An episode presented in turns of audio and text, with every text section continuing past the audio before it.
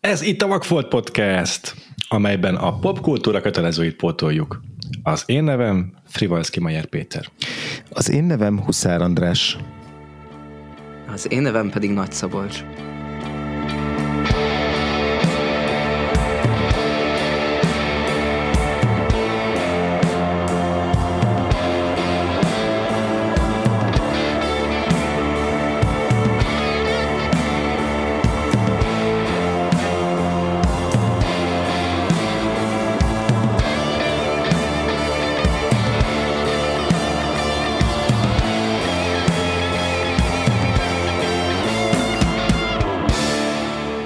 Szervusztok, kedves műsorvezető társaim!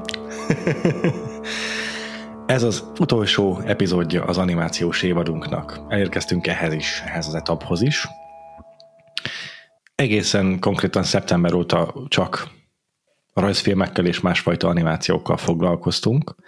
Az első egész estés Disney mesétől a Hófehérkétől mostanáig a 2015-ös Sean a bárányig amely az Artman stúdió alkotása, egy gyurma animációs film, mindenképpen akartunk ezzel a médium, a médiumnak ezzel az aspektusával, ezzel a szegletével is foglalkozni egy picit az évadban, hogy nagyjából minden fontosabb művészeti ágat ki csekkoljunk, amikor az animációval foglalkozunk, és hát ha gyurma, akkor Artman, ezek igazából összefonottak ezek a szavak, és miután a stábot a gyermekem, a második gyermekem születésekor egy picit kibővítettük, hogy, hogy segítségre ö, ö, lejjünk abban az időszakban, amikor én kevésbé érek rá adásokat felvenni, akkor a Szabó is lecsapott arra, hogy ő is szívesen beszélne a Sóna bárányról. Kezdjük rögtön szerintem akkor azzal, hogy Szabolcs neked mi a Sóna bárány, meg az Hardmanhez fűződő, nem is tudom mi élményed. Én nem tudom, hogy mindet láttam-e, Mármint ez ugye több egész estés film is van már, de alapvetően ez egy ilyen kis tévés sorozat sketchekből álló valami, nem? Igen, hát ugye alapvetően az a helyzet, hogy ez a Artman stúdiónak ilyen három fő, vagy én legalábbis úgy sejtem, hogy három fő ilyen IP-je van. ugye az első a Wallace és Gromit, és akkor abból van ugye, van sorozat, van film, ugye vannak ezek a sortok, ja. és ugye ez sem egyértelmű, hogy, tehát, hogy ugye ezek nem klasszikus sorozatok, hanem hanem egy évadnyi, nem tudom, 20, 30, 40, 50 résznyi igazából sortokból áll, ugye ez mm. egy ilyen nagyon, ö, hát ugye a közmédiák, vagy hogy mondjam, ezek az ilyen Igen. Ö, közmédia által berendelt animációk, ezek így működnek, ugye így működik Ausztráliában a Bluey is, meg, tehát hogy ez a BBC-nek egy ilyen saját ö, ö, vagy hát egy ilyen az Aardmentől megrendelt formációja, és most ugye a Netflixen fut jelenleg, vagy a legújabb évad, és van ugye a Wallace és Gromit, van a Csibe futam, ami ugye egy film van, és majd most érkezik belőle a második film, abból nincsenek sortok, és ugye ez a Sóna bárány, ami, ami nem kötődik már a Nick Parkhoz, aki ugye ennek az egész stúdiónak a vezetője, de erről, erről majd még beszélünk, yeah. és van ez a sorban, és én a Sóna bárányt ismerem, láttam pár Wallace és Gromitot, de én a Sóna bárányt ismerem, és úgy ismerem, hogy egyszer egy volt barátnőm mutatta meg, és vele kellett megnéznem ezt a filmet, és akkor én nagyon megszerettem, és akkor azóta én a Netflix-est el is kezdtem, és abban néztem pár részt, de hogy így nagyon akartam vele foglalkozni. Nem láttam sokat, de akartam róla beszélni, mert szerintem egy tök üdítő dolog ezen az animációs palettán.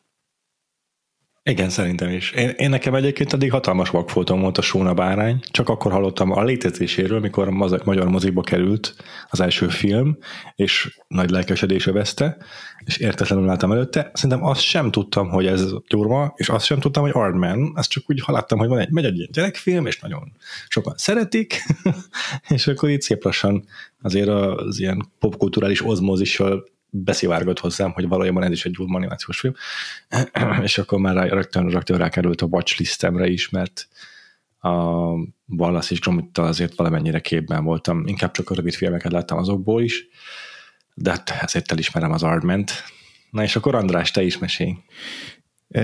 Nekem sincsen nagyon hmm. széles körű tapasztalatom így, akár az Ardman, akár a Sauna bárány univerzumában, sőt a, a Gyurma animációt is ismerem, meg tudom, hogy micsoda, de de valószínűleg sose tartozott szerintem nagyon a kedvenceim közé. Gyerekkoromban biztos, hogy láttam valószínűleg Gromitból is uh, ilyen random epizódokat, akkor emlékszem, a Pinguból uh, is láttam részeket, az is megvolt, és hogy nem tudom, valahogy uh, valahogy sokkal kevésbé tudtam kapcsolódni hozzájuk, mint egy rendes animációs filmhez, vagy egy rendes rajzfilmhez. Annak ellenére, hogy nagyon ilyen, nem tudom, izgalmas volt, meg bár ez lehet, hogy már inkább így utólagos szemmel így izgalmas technikailag, de de de valahogy nem, nem, nem ezek voltak a kedvenceim a gyerekkoromban és, és emiatt aztán nem is annyira ástam bele magam később se így a gyurma animációban.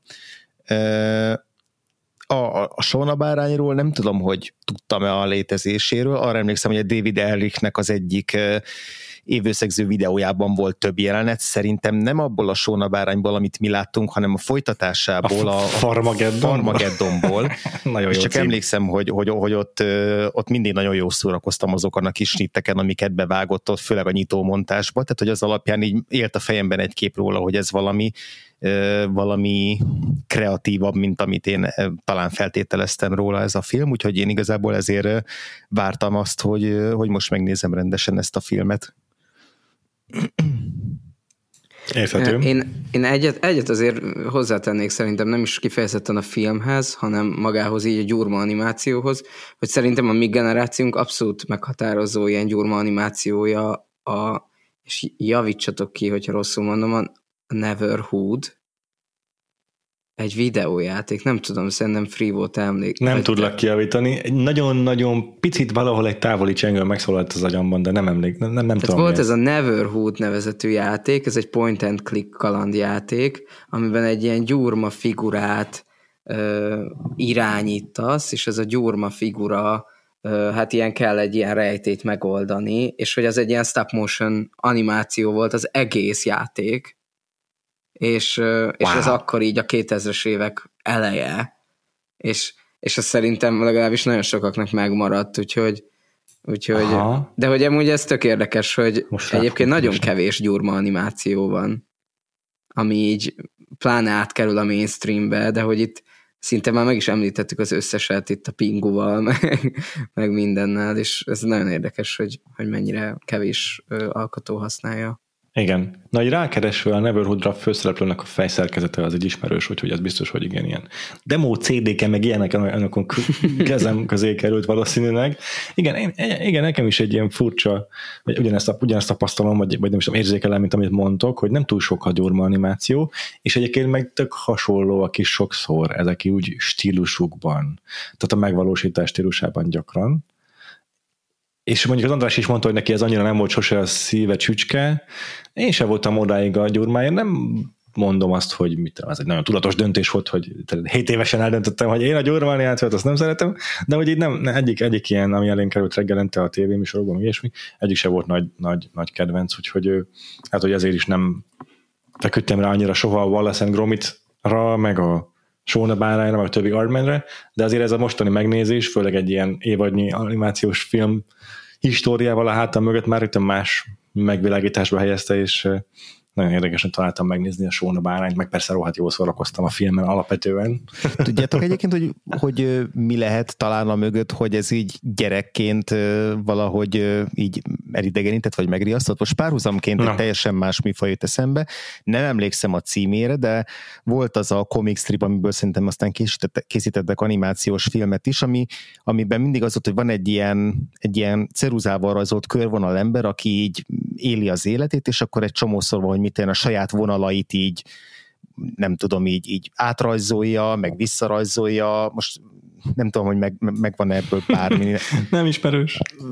Ez egy nagyon-nagyon ilyen népszerű cucc volt, és, és hogy mindig játszott azzal, hogy a saját egzisztenciája az így megszűnik gyakorlatilag, és akkor minden kalandja az körülbelül ilyesmi, ilyesmi volt, hogy nem csak annyi, hogy különböző kis kalandokat élt át, vagy ilyen, ilyen hétköznapi, nem tudom, elment a munkába, és a történtek vele dolgok, hanem közben folyamatosan a, a, a saját, tehát ilyen nagyon meta szinten így ö, működtek a poénok, és hogy valahogy a, a gyurma animáció is szerintem nagyon adja azt, hogy ilyen, ilyen metapoénok legyenek benne, vagy legalábbis felhívja a figyelmet a saját megalkotottságára jobban, mint egy rajzfilm, ahol, ahol könnyebben el lehet veszni a rajzfilmnek a világába, de a gyurma animációban látod, hogy ez egy gyurma figura, meg gyerekkorodban gyurmáztál Ez sokat, nagyon igaz. És mondjuk nem biztos, hogy lehet, hogy rajzoltásokat, de valószínűleg nem készítettél, izé, nem tudom, animációs filmeket gyerekkorodban, viszont, viszont gyurmázni biztos, hogy gyurmáztál, és hogy emiatt így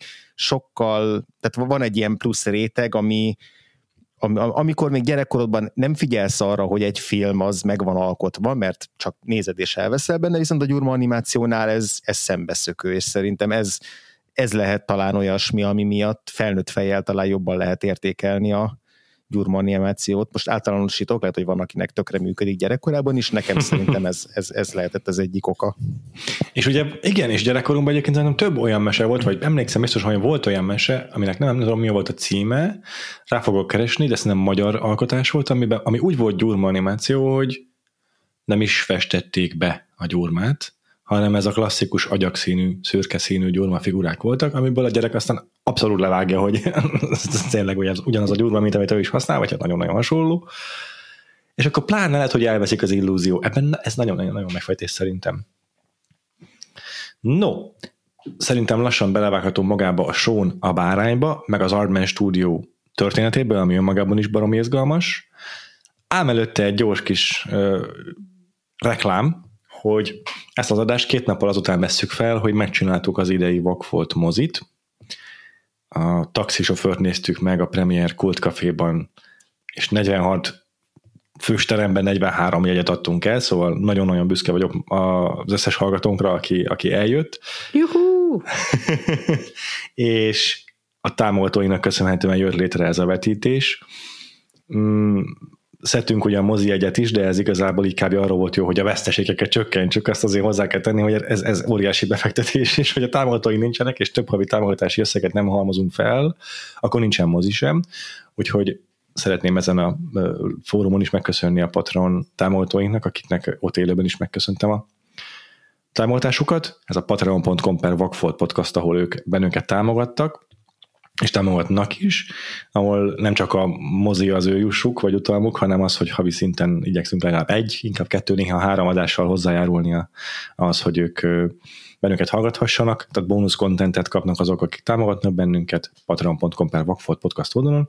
Most már mindjárt itt a június, valószínűleg lesz adásunk az új Pókember filmről, amely a, a Sony stúdiótól jön az animációs filmtől, a filmről, Úgyhogy patreon.com per Vagfolt Podcast még egyszer, ahol, ahol támogatható bennünket, hogyha szeretnétek, hogy mi hamarabb legyen még egy ilyen Vagfolt mozi, akkor is, ha ott voltatok és tetszett, vagy akkor is, hogyha nem tudtatok eljönni, nyilván nem csak mm, taxisofőrhöz hasonló filmjeik lesznek, hanem igyekszünk majd mindenféle kicsit változatosabb berítésből dolgozni, úgyhogy legyetek résen, lesz még Vagfolt mozi, és kövessétek ezeket a híreket a különböző szoci- közösségi média platformjainkon.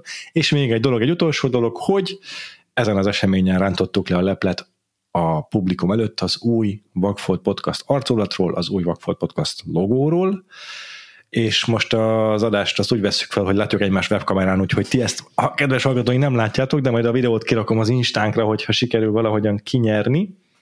Na most megmutatom a kamerába, hogy hogy néz ki ez az új logó.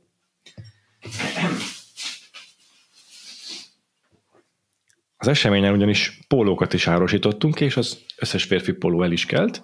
Mutatok egy női pólót, amiben még maradt, hogy így fest ez az új szerintem igen vagány logó, tökre kifejezi azt, hogy ez egy filmes podcast, meg az is, hogy vakfoldokat pótolunk benne, megőrzi a klasszikus színeket, amiket ismertek és társítotok a vakfoldhoz, de köcsönöz neki egyfajta nívót, úgyhogy ezzel fogunk nekivágni a következő évadnak.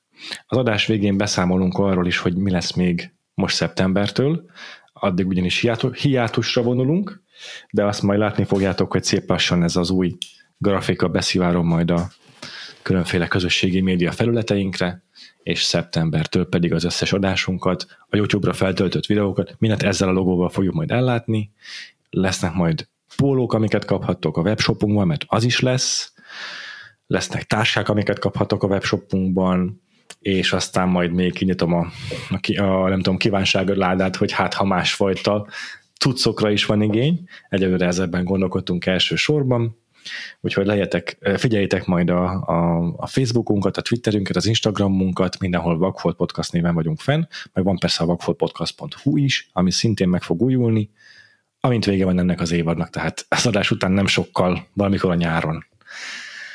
És akkor térjünk vissza az Ardman. Szerintem kezdjük az Ardman stúdióval, nem? Uh-huh. Kicsit és akkor ja. esünk, túl, esünk túl a száraz tananyagon. én, én, én, megnéztem a YouTube-ban rengeteg. Tehát az a jó, az a jó abban, hogy így, ahogy haladunk az évadban, minél újabbak a filmek, annál jobban vannak dokumentálva. És az Artman az milliónyi verkfilmet tölt fel a YouTube-ra, jobb, többet is, mint a Laika, pedig az se volt rossz. És, külön, és még pluszban vannak ilyen egész estés dokumentumfilmek az Artman stúdió sztoriáról, szóval YouTube-on hm, elég jól lehet tájékozódni ebben a témában. Két dolgot rögtön eh, ki is emelnek, amiket még korábbi adásokban tudtam meg az Armerről. A Zsófi volt nemrég nálunk vendég, a Herceg Zsófi, és ő mondta az Armerről, hogy náluk külön ügyelnek arra, hogy a figurákon látszódjanak az új lenyomatok, tehát hogy ez egy ilyen nagyon kézműves dolog legyen az gyurma animáció. Erről is majd fogunk beszélni, hogy ez mennyire igaz. A másik, amit meg a Leptünde mondott nekünk, aki a Coraline adásunkban volt vendég, az pedig az, hogy az Armen stúdióban most már jó pár éve a munkatársak is mind cég tulajdonosok, tehát osztoznak részvényeken a, a, a, az Armán Studio részvényein, tehát egy ilyen személyes, nem tudom, mm, tét is számukra ebben a e, stúdióban dolgozni, meg ezeken a filmeknek a, film, ennek, ezeknek a filmeknek a minőségét biztosítaniuk. Um, és majd beszélni fogunk persze az Armenen keresztül, meg az ő históriájukon keresztül arról is, hogy a stop motion belül mi a különbség a báb animáció, meg a gyurma animáció közt, én szerintem. Pár ilyen gondolatot majd erről fogok mondani, aztán majd persze magának a Sóna báránynak a kitárgyalásakor külön-külön is példákkal ezt szerintem illusztrálhatjuk majd. Um, az Artman az 70, 70-es évekbeli stúdió, azt hiszem 72-ben jött létre Nagy-Britanniában, ez egy angol stúdió tulajdonképpen, és akit említettél, Szabolcs, ez a Nick, mi a neve? Nick Park. Nick Park. Azt hiszem, hogy ő nem alapító tag, de nem sok, nem, nem, tehát még a 70-es években azt hiszem csatlakozott a stúdióhoz, és akkor ott igazából ő hozta be azokat a karakterek, az ikonikus karaktereket, akiket, akik, akik az Altman stúdiót így, így, így, így nagyjá tették, vagy, vagy közismerté tették, inkább így fogalmazok. Um, volt egy Morph című kis TV sorozatuk, az volt a legelső ilyen nagy dobásuk, és az 39 éven keresztül képernyőn volt. Én erről abszolút nem tudtam, soha nem hallottam. Én sem. A dokumentumfilmben volt róla szó, és ez egy ilyen klasszikus gyurma animációs mese. Ez is olyan, hogy itt nem nagyon van kiszínezve benne a gyurma, hanem ilyen barnás színű kis aranyos figura ez a morf, és akkor persze azzal játszanak, hogy ugye morfolódik, tehát alakot változtat a kis, kis, kis humanoid figura sokszor, átfolyik egyes alakokból a másikba. Mm, ez pont olyasmi, mint amiről beszéltem, hogy ilyen, ilyen, ilyenek voltak szerintem a gyerekkorunkban a tévében. Szerintem nálunk nem a Morph ment, de valami nagyon hasonló, talán egy magyar izé, koppintása annak, vagy tényleg nem tudom. ha valaki emlékszik, hogy nálunk ment-e a Morph a tévében gyerekkorunkban, akkor majd kommentelje be, legyen szíves a YouTube-on, vagy a Facebookon. De ez egy óriási, ez egy ilyen nagy izé, tévés ö, ö, kulturális jelenség volt Angliában a Morph, a BBC-n. Szóval az Artman igen, ez már az a kezdetektől fogva a, a állami tévének a, a megrendeléseiből tartja el magát, és a 80-as évek volt az, amikor megjelent a gyurma animáció, hogy a nem tudom, a popkultúrának, meg a, meg a popstaroknak a, a világában is, és például a Peter Gabrielnek a Sledgehammer című klipje az egy elég ikonikus videóklip, stop motion játszik az is, és abban is vannak gyurma figurák, amiket az Artman alkotott meg ez, ez már bőven 80-as évek, de nem csak a Peter Gabrielnek dolgoztak, hanem rengeteg másik sztárnak is, jó, mit tudom, tucatnyi másik sztárnak, vagy fél tucatnyi másik sztárnak, de ezek mind ezzel elég, ez elég jelentős videóklipek voltak. Meg látszik, hogy az Artman iránt lett egy ilyen igény a sztárok felől, hogy milyen király dolgokat csinálnak, milyen érdekes az ő stílusuk, valahogyan építsük be a mi, mi vizuális stílusunkba. és a, a, a, én nekem röviden ez az elősztorim az Ardmanről, a Nick Parkról még felírtam, hogy a, ő a Wallace és Gromitnak az atya, és vele igazából az, a, a Wallace és Gromit filmekkel, amik már a Wallace és Gromit sorozat után készültek el, vagy tehát jóval annak a megjelenése után készültek el, azokkal egészen az Oscar jelölésig is vitték, majd erről megint beszéltünk, mint a Coraline-nál, hogy ez mennyire gyümölcsöző dolog az Armennek. Hmm, ki az, aki szeretné kiegészíteni az Armenről szóló sztorit egy kicsit, mert ez nagyon, ilyen nagyon rövid összefoglaló volt, amit én, én nyújtottam.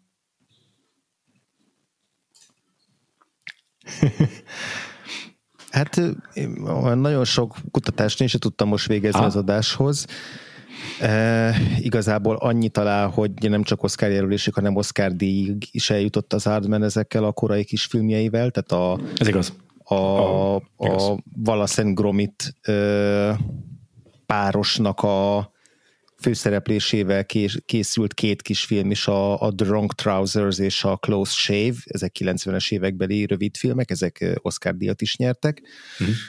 És ami még így érdekes lett az Ardman történetében, az az, hogy a 90-es évek második felében gyakorlatilag összefogtak a DreamWorks-el, vagy hát volt egy Igen. ilyen koprodukciós megállapodásuk, amiben gyakorlatilag, tehát egy nem felvásárlásról van szó, meg hasonló, csak annyi, hogy közösen fognak filmeket készíteni, ez azt hiszem négy, négy vagy öt projektre szerződtek le egymással.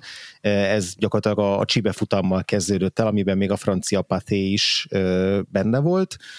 Igen, tehát igazából az egész, egész estés igen. hogy hívják ja? Hmm az egész estés filmekkel való foglalkozás az Arbennél akkor kezdődött el, amikor a Jeffrey Katzenbergék a Dreamworks-el megkeresték őket. Igen, igen, tehát ez egy 90-es évek második fele volt, és ez igazából nem tudod annyira szuper sokáig ez a, ez a megállapodás, mert a 2000-es évek közepén 2000-es évek második felében, az 2007-ben konkrétan akkor bontották föl ezt a szerződésüket, és onnantól kezdve már, már külön utakon jártak, és, és aztán később az Ardman az a Sony Pictures elkötött mm, ilyen finanszírozási megállapodás, tehát továbbra is dolgoztak más stúdiókkal, de, de ez a, ez a nagy ilyen összefogás, ami, ami volt a 90-es évek végén, ez is nem volt olyan, olyan nagyon hosszú életű. Viszont nagyon gyümölcsöző volt. Tehát az, az Artman egész addig tényleg a kisfilmekkel, meg a tévésorozatokkal dolgozott, tehát főleg a BBC megrendeléséből tudták ezeket leforgatni. Tehát Anglia, annak azért jóval kisebb a filmipara, nyilván csak Hollywoodhoz képest, mondjuk Magyarországhoz képest azért gigantikus, de, de hogy egy Artman nem tudott ennél többet kihozni, kitermelni, ki, a finanszírozásból meg, megteremteni, hiszen azért a gyurma nem egy olcsó műfaj. És akkor ahhoz kellett egy, egy amerikai, egy hollywoodi stúdió, hogy, hogy egész estéseket is tudjanak forgatni, hogy ezek tényleg két-három éves projektek, amikor egy ilyen gyurma animációs filmet megcsinálnak, ez egy óriási időbeli, meg, meg pénzbeli vállalás is. Úgyhogy a DreamWorks kellett ahhoz, hogy elkészüljön ez a Csiba futam a 2000-es évek legelején, és az óriási anyagi és kritikai siker is volt, tehát igazából beszéltünk egy picit arról a Coraline-nál is, hogy valószínű kellett is ahhoz, hogy a Coraline iránt is, meg aztán a későbbi stop motion filmek iránt újra megjöjjön az emberek étvágya, mert, mert a Csibe futam meg a, meg a, a karácsonyi lidésznyomás között nem nagyon volt ilyen nagy szabású stop motion animációs film a képernyőkön. És akkor a Csibe futam, az is Nick Park, teremtmény, nagyon hasonlóak is ugye ezek a figurák, az Artmannek mindig felismerhetőek az alakjai, erről majd fogunk beszélni, hogy mennyire hasonlóak a, a stílusok a rajzaik, vagy a figuráiknak. De a csípefutam az egyből egy ilyen óriási durranás volt, és aztán a, a Wallace és Gromitból is készült film, szintén ebben a koprodukcióban, amelyet a, a, amely, amely, az, amely a The Curse of the Were Rabbit alcímet viseli, ezt magyarul nem tudom, hogy hívják, de azt hiszem ez nyert is Oscar díjat. Ez volt az, amit hát, szerintem mondtál. Hogy, hogy alapvetően a, az, a, az a sztori itt a Nick park hogy a Nick Parknak van négy animációs sortja, és, vagy hat, hatra jelölték, és négy az, amit megnyert. És hogy az a, az a, az a sztoriban a vicces, hogy az, hogy, a, hogy az első háromnál, tehát hogy tehát, hogy az, azt gondolták, hogyha a Nick Parknak van egy animációja, ami elindul az Oscaron, az nyer. Aha. Mert hogy ez Aha. volt, hogy a harmadikig mindig ez Aha. volt, hogy a harmadik beke, vagy bekerült az első, megnyerte, második, megnyerte, harmadik, megnyerte, és a negyediket azt úgy nyerte meg, hogy, vagy, hogy az első bukás az a negyediknél jött, de úgy, hogy kettő filmje volt egy kategóriában. Wow. Szóval, hogy a, szóval, hogy a, szóval, hogy a animációs rövidfilm kategóriában, ha jól emlékszem, a negyedik animációban kettő filmje volt benn, és ezért így bukott el először, hogy, hogy hogy így van, és akkor a hatodik már nem lett meg, de ugye itt ez az, amit említve lett itt a Wallace és Gromit sor, illetve hogy az, hogy ugye azért több ilyen franchise is van az Aardmannek, hm? és hogy szerintem nagyon érdekes, hogy mennyire vannak franchise-ai, amik így nagyon híresek, vannak, amik meg így teljesen eltűnnek így Igen. a, a sülyeztőből, legalábbis a mi szemünkből, ilyen például a Morph is, de ilyen például az, az első ilyen nagy közönség siker, meg ugye az első Oscar díj is, az a Creature Comforts, ami Igen. koncepcióban egy nagyon izgalmas dolog, én semmit nem tudok róla, csak most a Wikipedia-n is feldobtam. Komolyan? YouTube-on, igen. És ugye ez egy ilyen mockumentary, amiben uh, állatokat kérdeznek arról, hogy, hogy hogyan élnek, meg hogy milyenek az emberek, uh, meg Mert hogy ezek inkább, inkább, inkább, leginkább állatkerti állatok, hogyha jól értelmezem. Ja, aha, és, és milyen, vagy milyen volt, amiben te ebben néztél, mert engem ez nagyon érdekel. Az ilyen beszélő fejek dokumentari, abban az értelem, hogy beszélő állatfejek. így fekszik a tigris a, a fán, és akkor így lógatja a lábát, lábát, meg, izé leg a farkát, és akkor közben így unottan beszél arról, hogy milyen tigrisként henyélni az állatkertben, és igazából ez a lényege ennek, hogy valószínűleg így megkértek 8-10-12 angol komikust, hogy riffeljenek, így, így proingodjanak, meg így improvizáljanak, hogy képzeljék el, hogy mi lenne, hogyha ők, mit tudom én, tigrisek, vagy elefántok, és mi lennének, és akkor kitáltak valami hangot nyilván hozzá legtöbbször, ami a legtöbbjük az csak simán beszél a rendes emberi hangján, és akkor ezekhez aztán megalkották a figurákat, tehát hogy a, az előadás módhoz passzították a, a képi megjelenést, uh-huh. amennyire én emlékszem az elkészültére a Creature Conference-nek, nem találom annyira viccesnek, de a koncepció tényleg rohadt jó, és vannak jó pillanatai. Aranyos, aranyos. Mm. A legtöbb Artman dolog, szerintem tök aranyos. Mm. És, és, és ami még eszembe jutott ebből, hogy, hogy viszont ugye ezek a filmek, meg ugye valamelyik ugye egy ilyen franchise-ba illenek bele, mint a Wallace és Gromit film, vagy a Shaun, Shaun the Sheep, de közben mások meg így egyáltalán nem. Tehát itt van ez a, a 2006-os Elvitte a víz, az a, igen, a, magyarul, ez a Flash the Way. Flash the Way aha. Akkor volt a, ez a kalózos a, filmjük, uh, a The Pirates in an Adventure with Scientists 2012-ből, meg az Early Man pár évvel ezelőttről, és hogy és hogy például, bár ez a Pirates film az egy ilyen tök nagy kassza siker volt, hogy, ahogy látom a negyedik az ilyen all-time stop motion filmek között, box office tekintve, de hogy az Early Man meg a Flashdove ilyen teljes, teljes kudarc box office szempontból. Sajnos. És, és hogy ez ilyen nagyon érdekes, hogy, hogy hogy úgy animációs stúdió az Artman, hogy, hogy a fejekben nagyon erősen ez a, ez a két ja. hát két bejáratott franchise mozog, a Wallace és Gromit és a Shondeship, ami igazából ugyanaz, mert egyébként a Shondeship az egy spin-offja a Wallace és Gromitnak, mert ugye a Wallace és Gromitba szerepel először a Sean karaktere egy ilyen, egy ilyen epizód erejéig, meg még esetleg a csibefutam, ami így megmaradt, de szerintem az inkább amiatt, mert gyerekkorunkban Igen, láttuk. pont jókor jött ki. Furcsálom is, hogy a csibefutamból nem lett egy franchise, most már be van jelentve, hogy majd a Netflix az, az finanszírozza a következő epizódot, és már lehet, hogy idén el is készül, de ez egy óriási kihagyott zicser, hogy a csibefutamból nem lett egy nagy dolog, mert az nagyon nagyot ment a mozikban.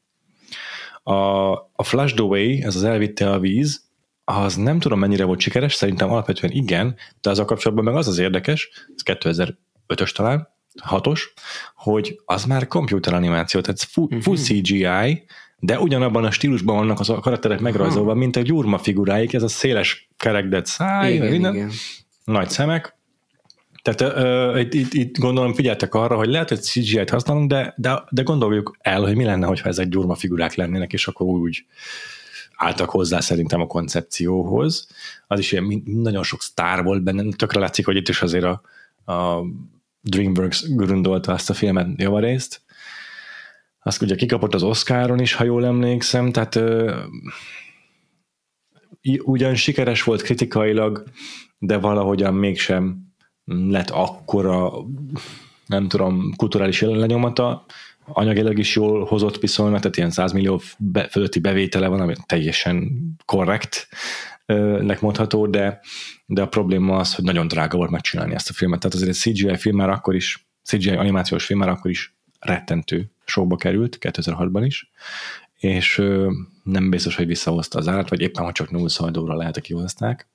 Úgyhogy sok ilyenje van szerintem az Artmannek, hogy, hogy lehet, hogy ők még úgy pont ezért pénzüknél vannak, de, de sik valahogy nem sikerül ezekből mm. akkor a franchise-t összehozni, és akkor vannak igen ezek a szomorú, vagy sajnálatos bukások, mint a krúdék. Vagy a krúdék aztán sikeres, mert azt folytatták, bocsánat, de a, igen, mondtad az Early man ami szerintem olyan, mint az, a Lajkának a próbálkozása a Missing Link-el. Mm-hmm. Én, én szerintem fejbe össze is kevertem ezt a kettőt. Én is teljesen Nagyon egymáshoz közel is jöttek ki, ez, ez jót nekik szerintem, hogy azért valamennyire mégiscsak rivalizáló stúdiók, és hogyha nagyon hasonló koncepcióval jönnek ki egy, egy-két éven belül, akkor az biztos, hogy nem jó egyiküknek sem.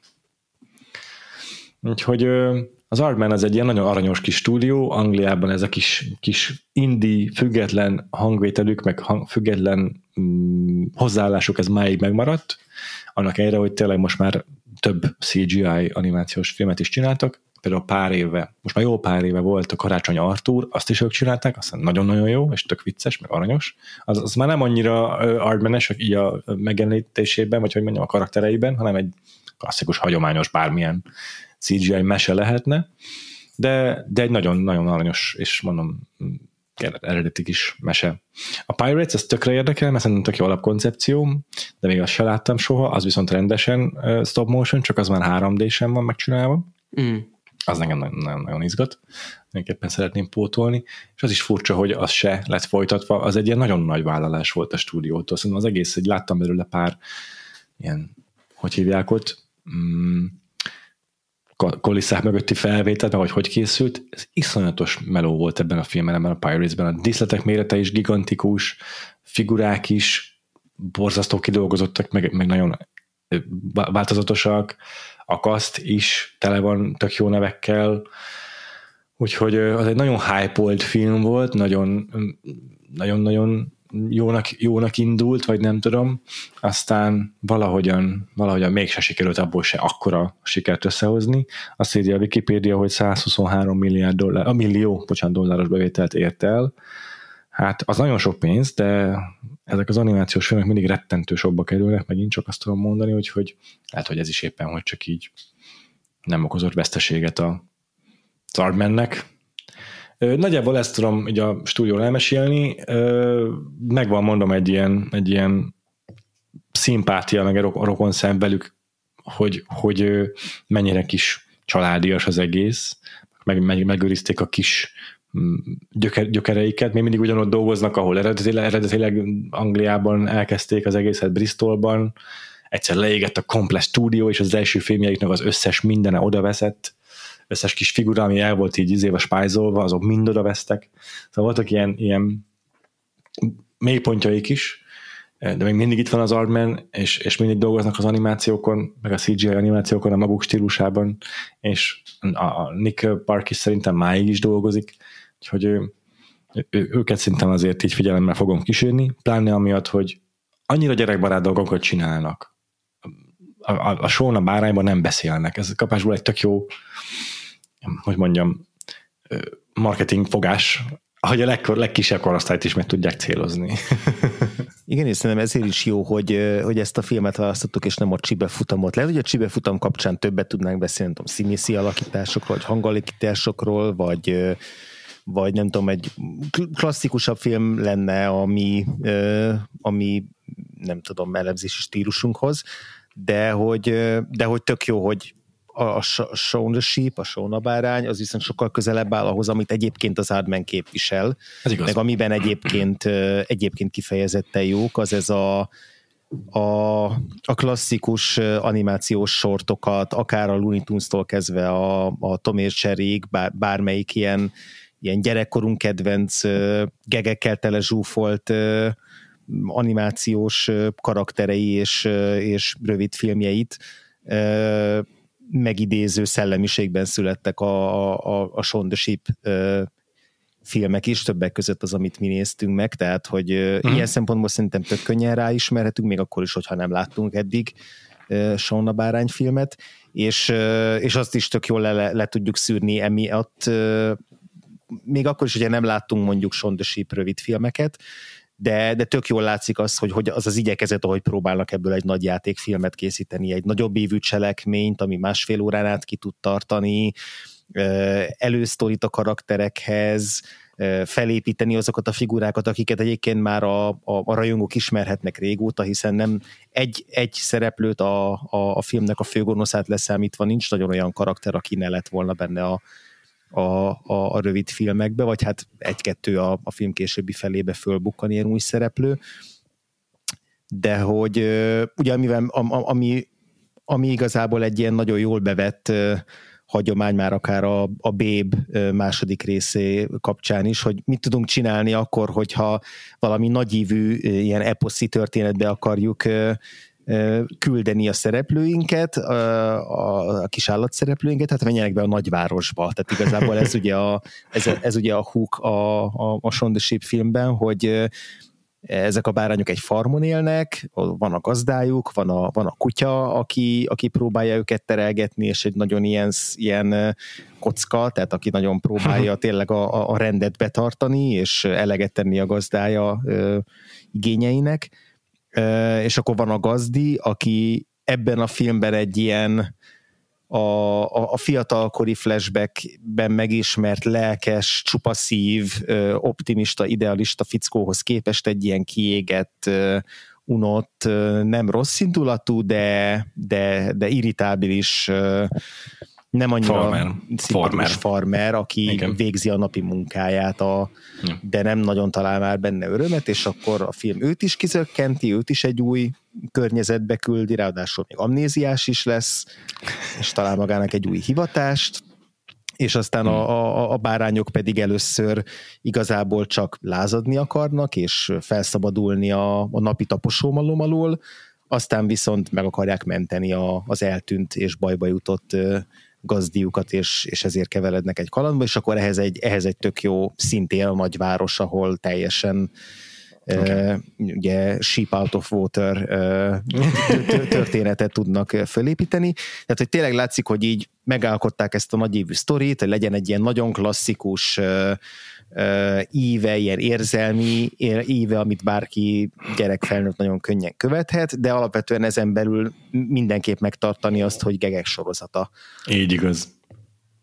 Így igaz. Egyébként az a, az a nagyon érdekes ebben, hogy ugye ez egyrészt szerintem tök ledöbbentő ez a 1 óra 20 perc, ami a film maga, amint ahhoz, mármint abban ledöbbentő, hogy mikor néztél utoljára 1 óra 20 perces filmet, de a Sheep szempontjából meg az mennyire megdöbbentő, hogy tehát ezek 7 perces részek eredetileg. Igen. Uh, ja. És néha esetleg vannak 20 valahány perces specialok, és itt meg egy óra 20 percről van szó. Igen. És az a nagyon érdekes, amit mondasz András, hogy, hogy ugye az a, az egész mesének az alapkoncepciója, ezekben a, a klasszikus sorozatban, ezekben a 7 perces részekben, hogy a Sean ugye az okos bárány, vagy a többinél egy kicsivel okosabb bárány, ö, egyszerűen próbálja feldobni ezt az unalmas farm életet.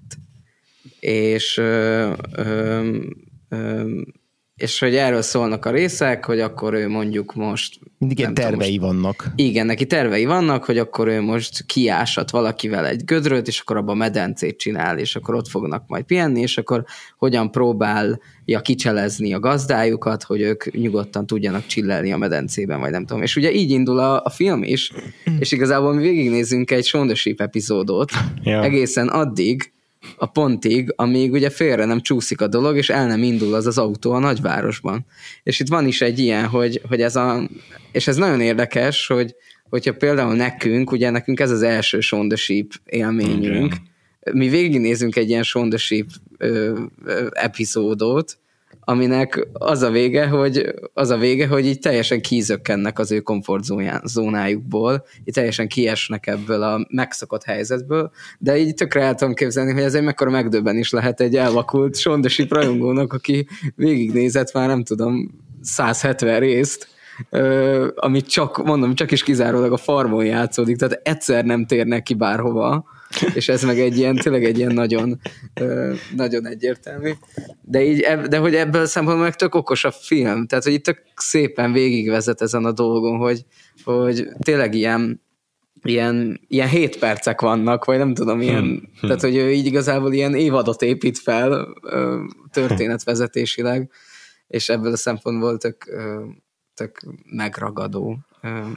Szerintem. Igen, igen, igen, hogy jól, jól sikerül adaptálni a saját formátumát a nagy vászonra, mert van egy, van egy tök jól követhető, egyszerű történetszála, amit megkockáztatom, hogy klisés is, tehát így lehet azért számítani arra, mik lesznek benne a fontosabb fordulatok, de hogy mivel megőrzi ezt a, akkor 7 percben most belesörítjük a lehető legtöbb geget, ezt a, ezt a mentalitást, ezért aztán annyira szórakoztató és annyira bájos nézni az egészet, hogy, hogy egy pillanatig se zavar az, hogy a sztori az nem tartogat meglepetéseket.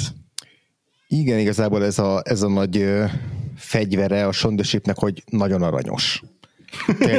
nagyon-nagyon aranyos, nagyon szerethető. Hát show, ez elég. Szereplő. Elég. És, és hogy ez egy őszinte, őszinte ez, valami. Igen, egész. igen, igen, igen, igen. Tehát, hogy ez, ez igazából tényleg minden egyéb ilyen...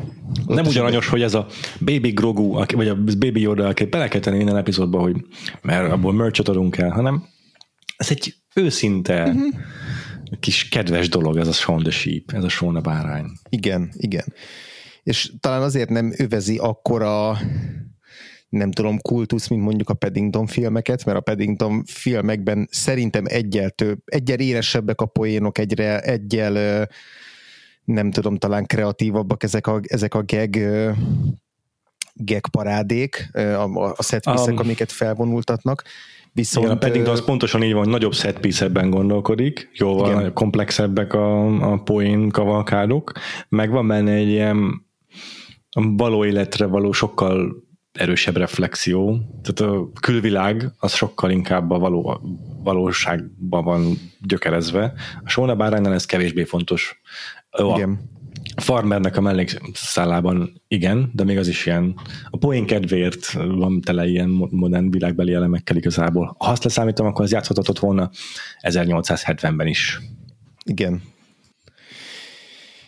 meg, meg azért, hogy kicsit hozzátartozik, hogy itt a Paddington hasonlóság, hogy, hogy itt a Paddington az abban nagyon hasonlít a Ted lesz szóba, hogy a Paddington bekerül egy ilyen nagyon ö, gonosz környezetben, és az ő kedvességével változtat meg mindenkit.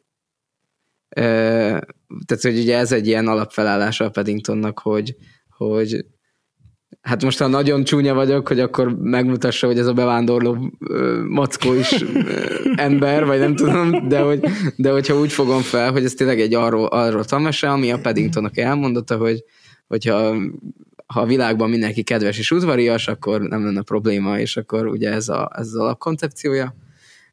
De a Shaun meg az van, hogy itt még a gonoszak is egyébként tök kedvesek, tehát hogy itt van ez a, a, a itt van ez a főgonosza, ugye ez a, a hát nem is tudom, Animal Control figura. Sintér, azt hiszem, hogy Sintér, mondjuk. Igen, tényleg, hát nem tudok magyarul. Szóval itt van ez a sintér, és ő talán az egyetlen olyan, aki egy icipicit így gonosz, és ő így tényleg gonosz, és az a furcsa nekem, hogy ki is üt a filmből. Igen. Tehát, hogy, mert hogy a utol, utána lévő gonoszok még, az mondjuk a, mondjuk a három malat, aki amúgy nem gonosz, csak, mm-hmm. csak nem tudom, ilyen kis viccesen huncutok, vagy, vagy komiszok. Valószínű, hogy a tévésorozatnak ők az ilyen arch villenjei, az igen, ilyen igen, átívelő gonosz tevők, akik szintén igazából csak ilyen kis csintevők valószínűleg voltak is kicsi léptékében a formnak. Igen, és ez az, hogy, a, hogy, hogy az írók így azt érezték, hogy nekik szükség lesz ebben a filmben egy ennél, ennél utálhatóbb antagonistára, és tényleg létrehozták ezt a sintélt, aki szerintem, tehát, hogy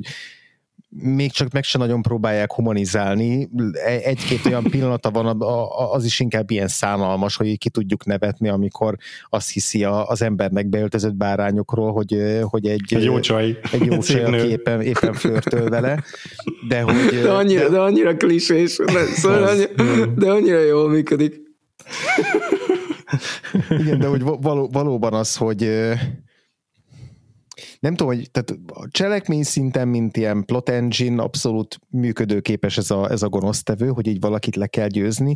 Ja, egy pillanatig sem gondolkodsz azon, hogy most így jó, egyszer nyilván felbukkan egy sintér, mert valaki meglátott egy bárányt a városban, de hogy onnantól kezdve ez a karakter így megszállottként elkezdi üldözni ezt a, ezt a, ezt a bárányban neki el kell kapni, és erre teszi fel az egész karrierjét, egy pillanat is gondolkodsz azon, hogy ez mennyire realisztikus. hát meg nem is derül ki, hogy miért. Tehát, ja. hogy csak egy ilyen ja. gonosz, aki aztán Igen. a végén elkerül, és ennyi. Tehát, Igen. hogy a Shaun Sheep nem foglalkozik azzal, hogy, hogy humanizálja, vagy így, nem, nem. tudod, így kicsit Megmagyarázza, így, vagy bármi. Megmagyarázza, vagy valami. Mm. Nem. Ő csak gonosz, kész. Ja. Igen. Ja, ja, ja. Igen. És ezekből, a, mondom, a, a, aki nem látta a filmet, de úgy hallgatja az adást, az ezekből már sejtheti, hogy tényleg milyen ismerős panelekből épül fel a sóna bárány, de ne higgye azt senki, hogy ezek ellenére, vagy hogy mondja, e, e, ettől, e, ezeknek hatására ez egy unalmas film lesz, vagy olyasmi, amit már annyiszor láttunk, hogy meg se érdemes nézni, mert tényleg annyira bájos az egésznek a hangvétele, a tónusa, annyira jók a gegek benne, még hogyha tényleg milliószor is láttuk már azt, hogy három állat egymás nyakába ül, és akkor embernek adja, akkor is. Akkor, akkor is azért, A, a, amikor beülnek az étterembe, az csodálatos. Tehát az egy nagyon jó kis set Így, így van, így van. Igen, hát meg, meg ugye... utánozni az embert, ugye, hogy hogyan viselkedik, és akkor leveri véletlen az egyik a villát, és akkor ők így, hát akkor le kell venni a villát az ebédnek ezen a pontján, leverik a villát. és az is annyira, annyira vicces, hogy, hogy ugye elvileg ezek tök különböző karakterek, de közben mindegyik bárán ugyanolyan, szóval hogy így Aha. semmi ellenbeli különbség nincs bennük, vagy hogy a, az egyik a morcosabb, vagy a másik, teljesen ugyanolyan mindegyik, Igen. csak az egyik a, egyik a duci bárány, a másik az anyuka bárány, a harmadik a fiatal bárány, a Timi, ugye neki van egy spin-off sorozata is, akkor, akkor, és így ennyi, tehát hogy így semmi, és egyedül a Sean ugye a, a, a fő szereplő, mert hogy ő, a, ő az okos, vagy nem tudom, tehát hogy...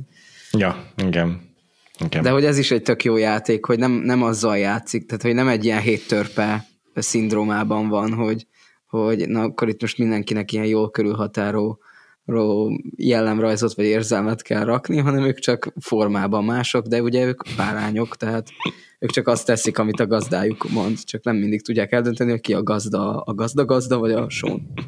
Igen, és ezt viszont ugye azért azt a, azt a részét azt tök jól kihasználják, hogy tényleg a, a különböző állatok úgy viselkedjenek, ahogy ezek az állatok viselkednek, tehát hogy a bárányok azok mind mennek valaki után, aki megmondja nekik, hogy mit csináljanak, és a, a, a kutya, ő pedig nagyon úgy viselkedik, mint egy kutya. Tehát a, nagyon hűséges, aki, aki nem tud létezni a gazdája nélkül, aki felelősségteljes, mert ugye ilyen pásztorkutya, és, és, hogy, és hogy beletesz azért a film jó párszor olyan kis gegeket, ami a, attól függetlenül, hogy valamennyire antropomorfizálva van, de hogy ő mégis csak egy kutya, hogy nem tudom, a film egyik pontján elkezd üldözni egy mentőt, mert ugye a kutyák azok így futnak a mentők után, vagy, vagy amikor ott a kórház előtt áll, ahova bevitték a, a gazdáját, és akkor mindenképp be akar szökni, és aztán persze ebből is van egy olyan poén, ami egy rendes kutyával nem történne meg, amikor izé műtéssegédként betolják a,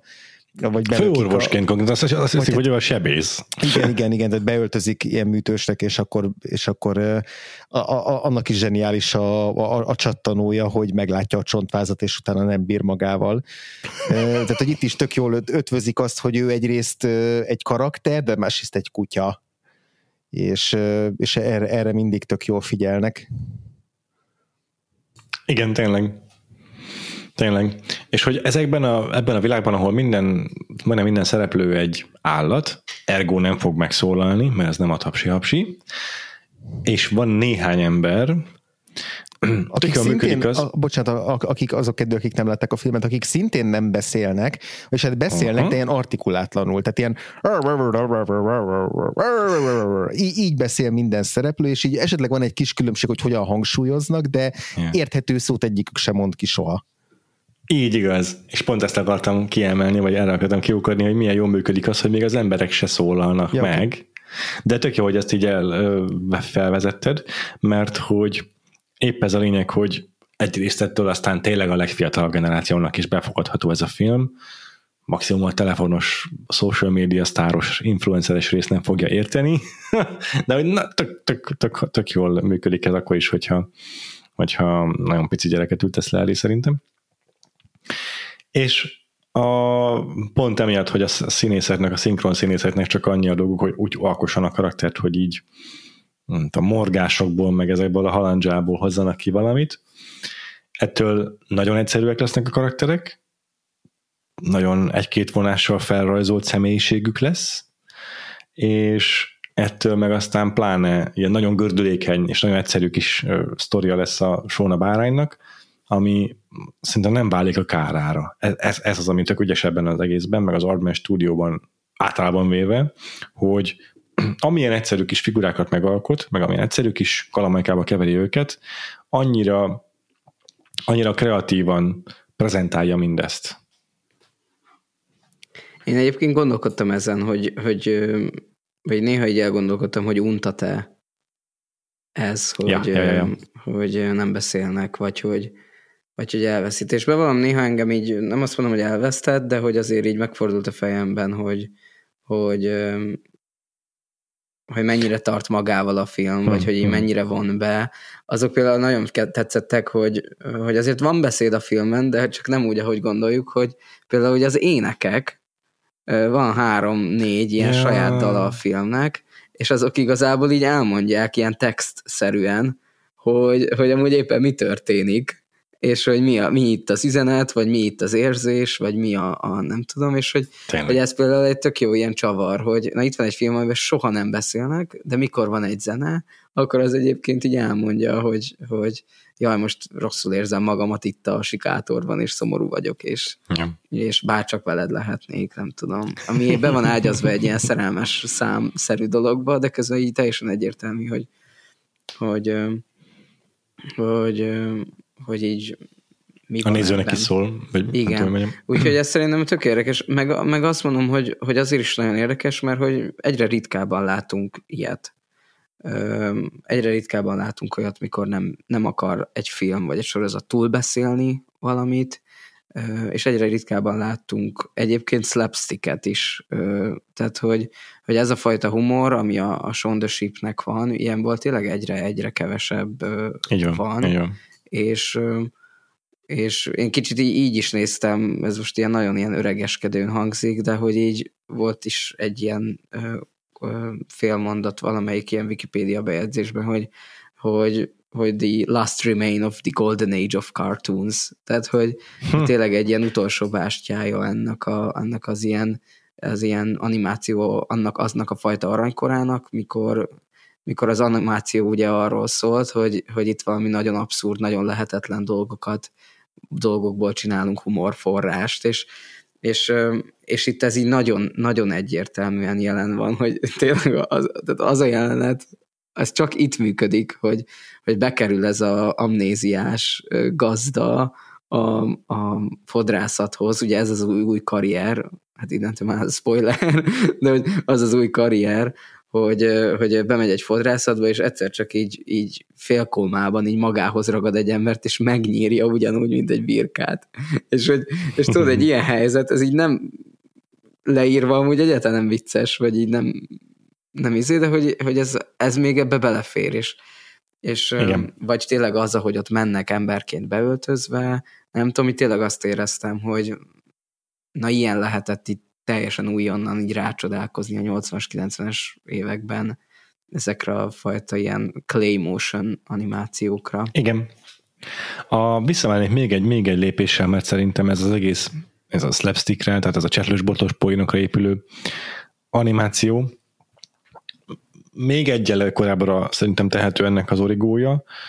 Hát benne azt tudja pontosan most időben ezek hogy követték egymást, de azért a, a, a néma filmeknek a komédia császárai, mint a Buster Keaton, meg a Charlie Chaplin, szerintem szintén megemlítendő itt, hogy például a Gromit, a Wallace és Gromitból ő is egy néma karakter, és viszont valami kifejező az arca, és tudod, van egy nagy ilyen szemöldök a, a gyumából kifaragva, hogy az mindig itt tök jó kifejezi azt, hogy éppen milyen érzései vannak a Gromitnak, és ugyanez a, ez az nagyon expresszív fajta karakterábrázolás van a Sóna bárányban is, hogy a, az arcokkal meg baromira intenzíven tudnak játszani, és további poénokat, vagy egy újabb poén réteget közvetíteni, és ez nagyon is illeszkedik abba, amilyenek a korai némafilmes komédiák voltak, és ezek így kéz a kézben jártak el most akkoriban a, a, a Tex Avery filmekkel, nem tudom pontosan időben ezek most hogyan választodnak el, nagyjából tényleg egy időre tehetőek, de a néma film, tehát amikor nem volt egyáltalán szinkronizálva egy-egy filmnek fejában klimpírozott valaki a zongorán, ezek a ezek az ösztönök, ezek a módszerek akkor alakultak ki, és ezeket őrzi meg itt a, az Oldman tényleg, amiket a Szabolcs is mond. És ilyen szempontból tök jól jön ki az, hogy ezt választottuk utolsó milyen igaz? Utolsó filmünknek, ami nem volt ilyen szempontból tudatos, sőt én ahogy haladtunk előre az animációs évadban így néha így e, azon gondolkoztam, hogy, hogy olyan, olyan adhoknak tűnik így a lezárás az évadnak, vagy hogy olyan nincs, vagy nem érzem benne azt az ívet, hogy úgy egyszer csak véget ér, és hogy úgy minden évtized úgy kellően volt képviselve, vagy szóval hogy sokat gondolkoztam így az évad közben, hogy vajon, vajon jó, jó ívet építünk-e fel vele, de, de így a tényleg az utolsó adáshoz elérve nekem ez nagyon-nagyon jól működik, hogy egy, gyakorlatilag az utolsó jó pár adásunk, utolsó három-négy adásunk az mind olyan animációs technikát és olyan szellemiséget képvisel, ami a mai mainstream-mel megy szembe, és azzal, ami a, a, a legnépszerűbb animációs stúdióknak, vagy, vagy film franchise-oknak a, a, a szemléletmódjával szemben egy régebbi korok mm, ilyen klasszikusabb történetmeséléséhez való visszatérését képviseli, vagy akár azt, hogy a, az animációs technikákból hozzuk ki a lehető legtöbbet, és azt fedezzük fel, hogy ezek a technikák mire alkalmasak, mire képesek, és ne csak eszközként használjuk egy olyan történetelmesélésére, amit máshogy is el lehetne mesélni.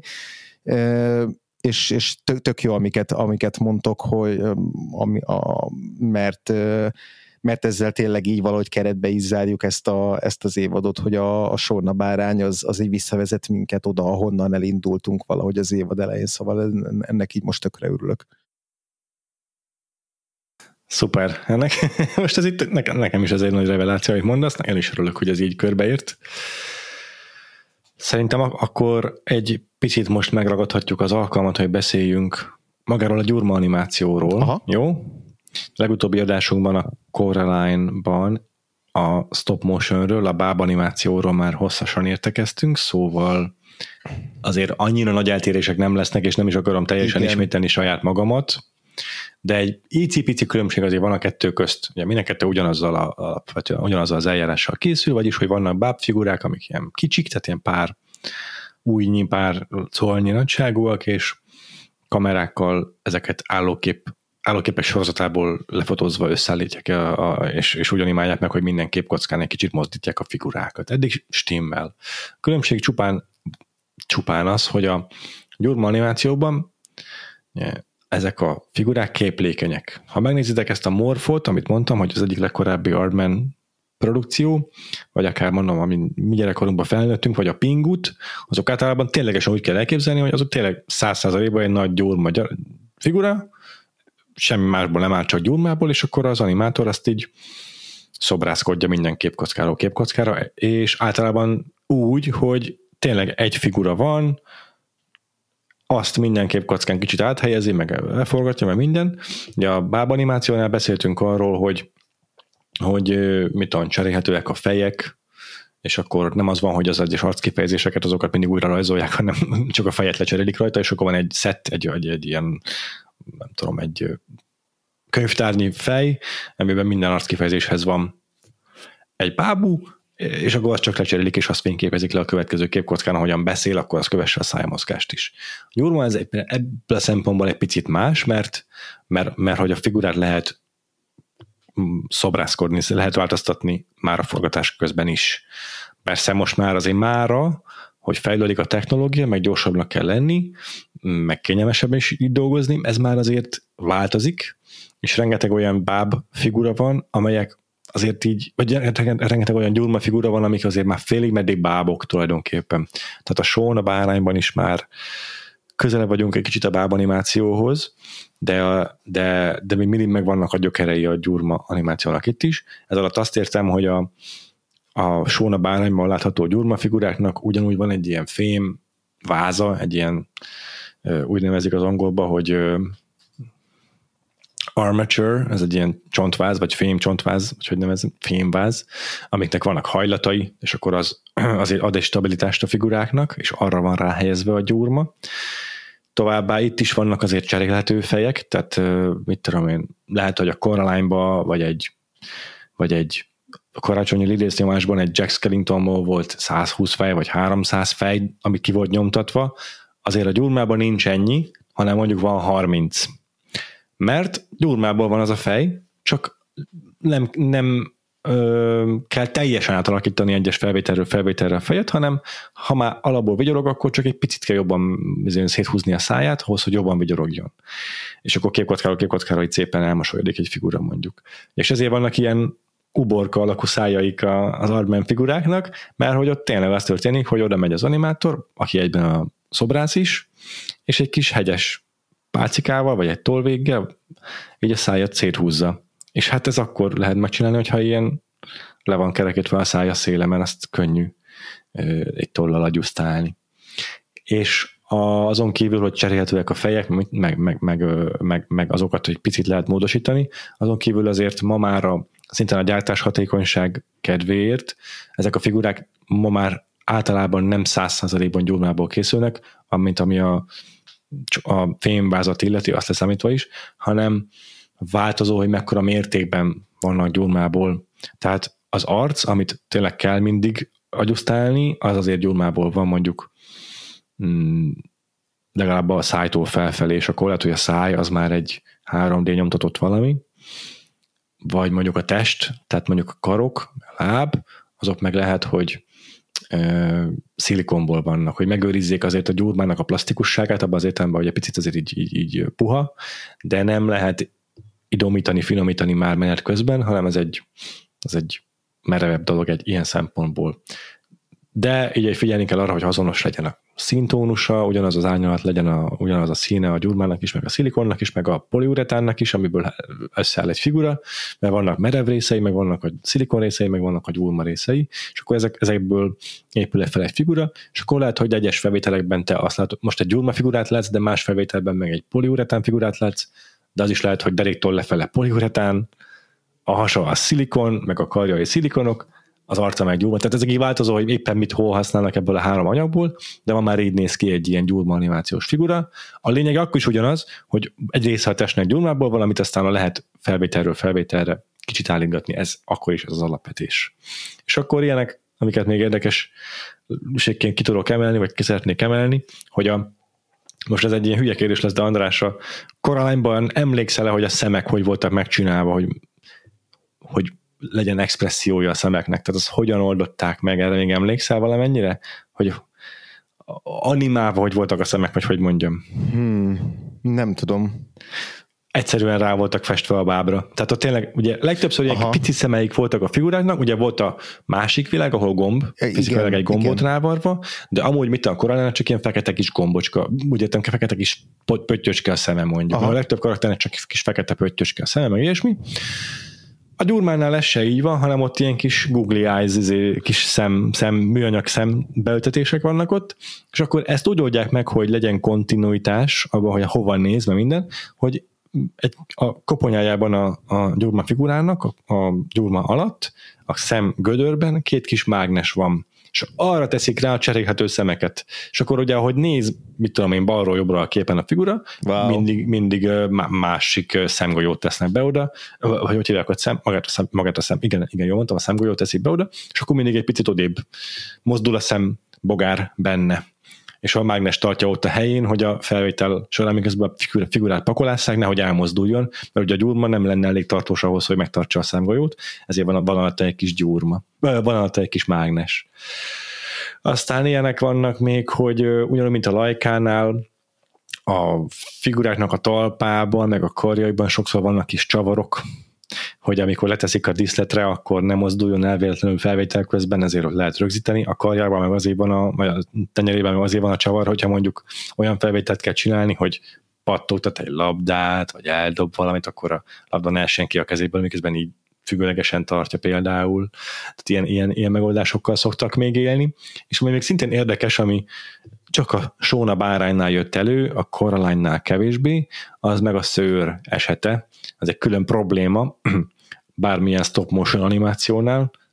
Már a 1900 hú, nem is tudom, 38-as, vagy mikor a King Kong, tehát már a legelső King Kong filmtől kezdve ez probléma, hogy hogy a szőr, azt amikor egy figurát megmozdítasz, hát a szőret, azt muszáj vagy megérinteni. És ettől az nem fog ugyanúgy visszaállni, mint ahogyan az előző képkockán állt a szőre, és amikor így a következő képkockán lefotózod, akkor lehet, hogy itt egy kicsit lenyomtad a szőrét, ott meg egy kicsit felborzoltad, és ettől lesz egy ilyen folyamatos hullámzó hatása a szőrnek, ahogyan mozog a figura egy ö, folyamat, egy akció során, és szerencsés esetben mondjuk a figura pont egy szeles helyen van, és akkor elnézi a néző, vagy az agya feldolgozza úgy a nézőnek, hogy valószínűleg fújja a szél a szőrét. Mondjuk egy, megnéztem a King Kongból direkt ilyen felvételeket, ott tökre látszik, hogy így hullámzik a szőre. Ezt úgy mondják a Ardmeneseknél, ez gondolom ilyen iparági kifejezés, hogy boiling, ez a forrásban lévő vízre utaló szó, mint hogyha, gondolom azért ez a neve, mert olyan, mint hogyha egy ilyen szőrös anyag egy forrásban lévő vízben így fodrozódna olyan hatása van ennek a szőrnek. És akkor a Sóna bárányban, ahol a karaktereknek a 60-70 a bárány és van szőre, ott aztán ez külön probléma, és csomószor lehet látni ezt a boiling hatást, de egyébként úgy minimalizálják ezt manapság, hogy miután megcsinálják ezt a rendes gyapot, vagy gyapjú szőrt, utána a lakkal azért lefújják, hogy ne annyira legyen képlékeny, mert az tényleg borzasztó lenne, hogy valamennyire merev igazából az a szőr, amit ezek a karakterek viselnek magukon, de azért így is látszik, mert azért az Altben szereti ezt a kézművességet, hogy tényleg új lenyomatok vannak a gyurmarcokon, boiling, tehát hogy hullámzik a szőr, mert az része az, az, az alkotói folyamatnak, szóval azért ügyelnek, hogy ne teljesen értsák ki ezt az illúziót, vagy pontosabban ne teljesen értsák ki ezeket a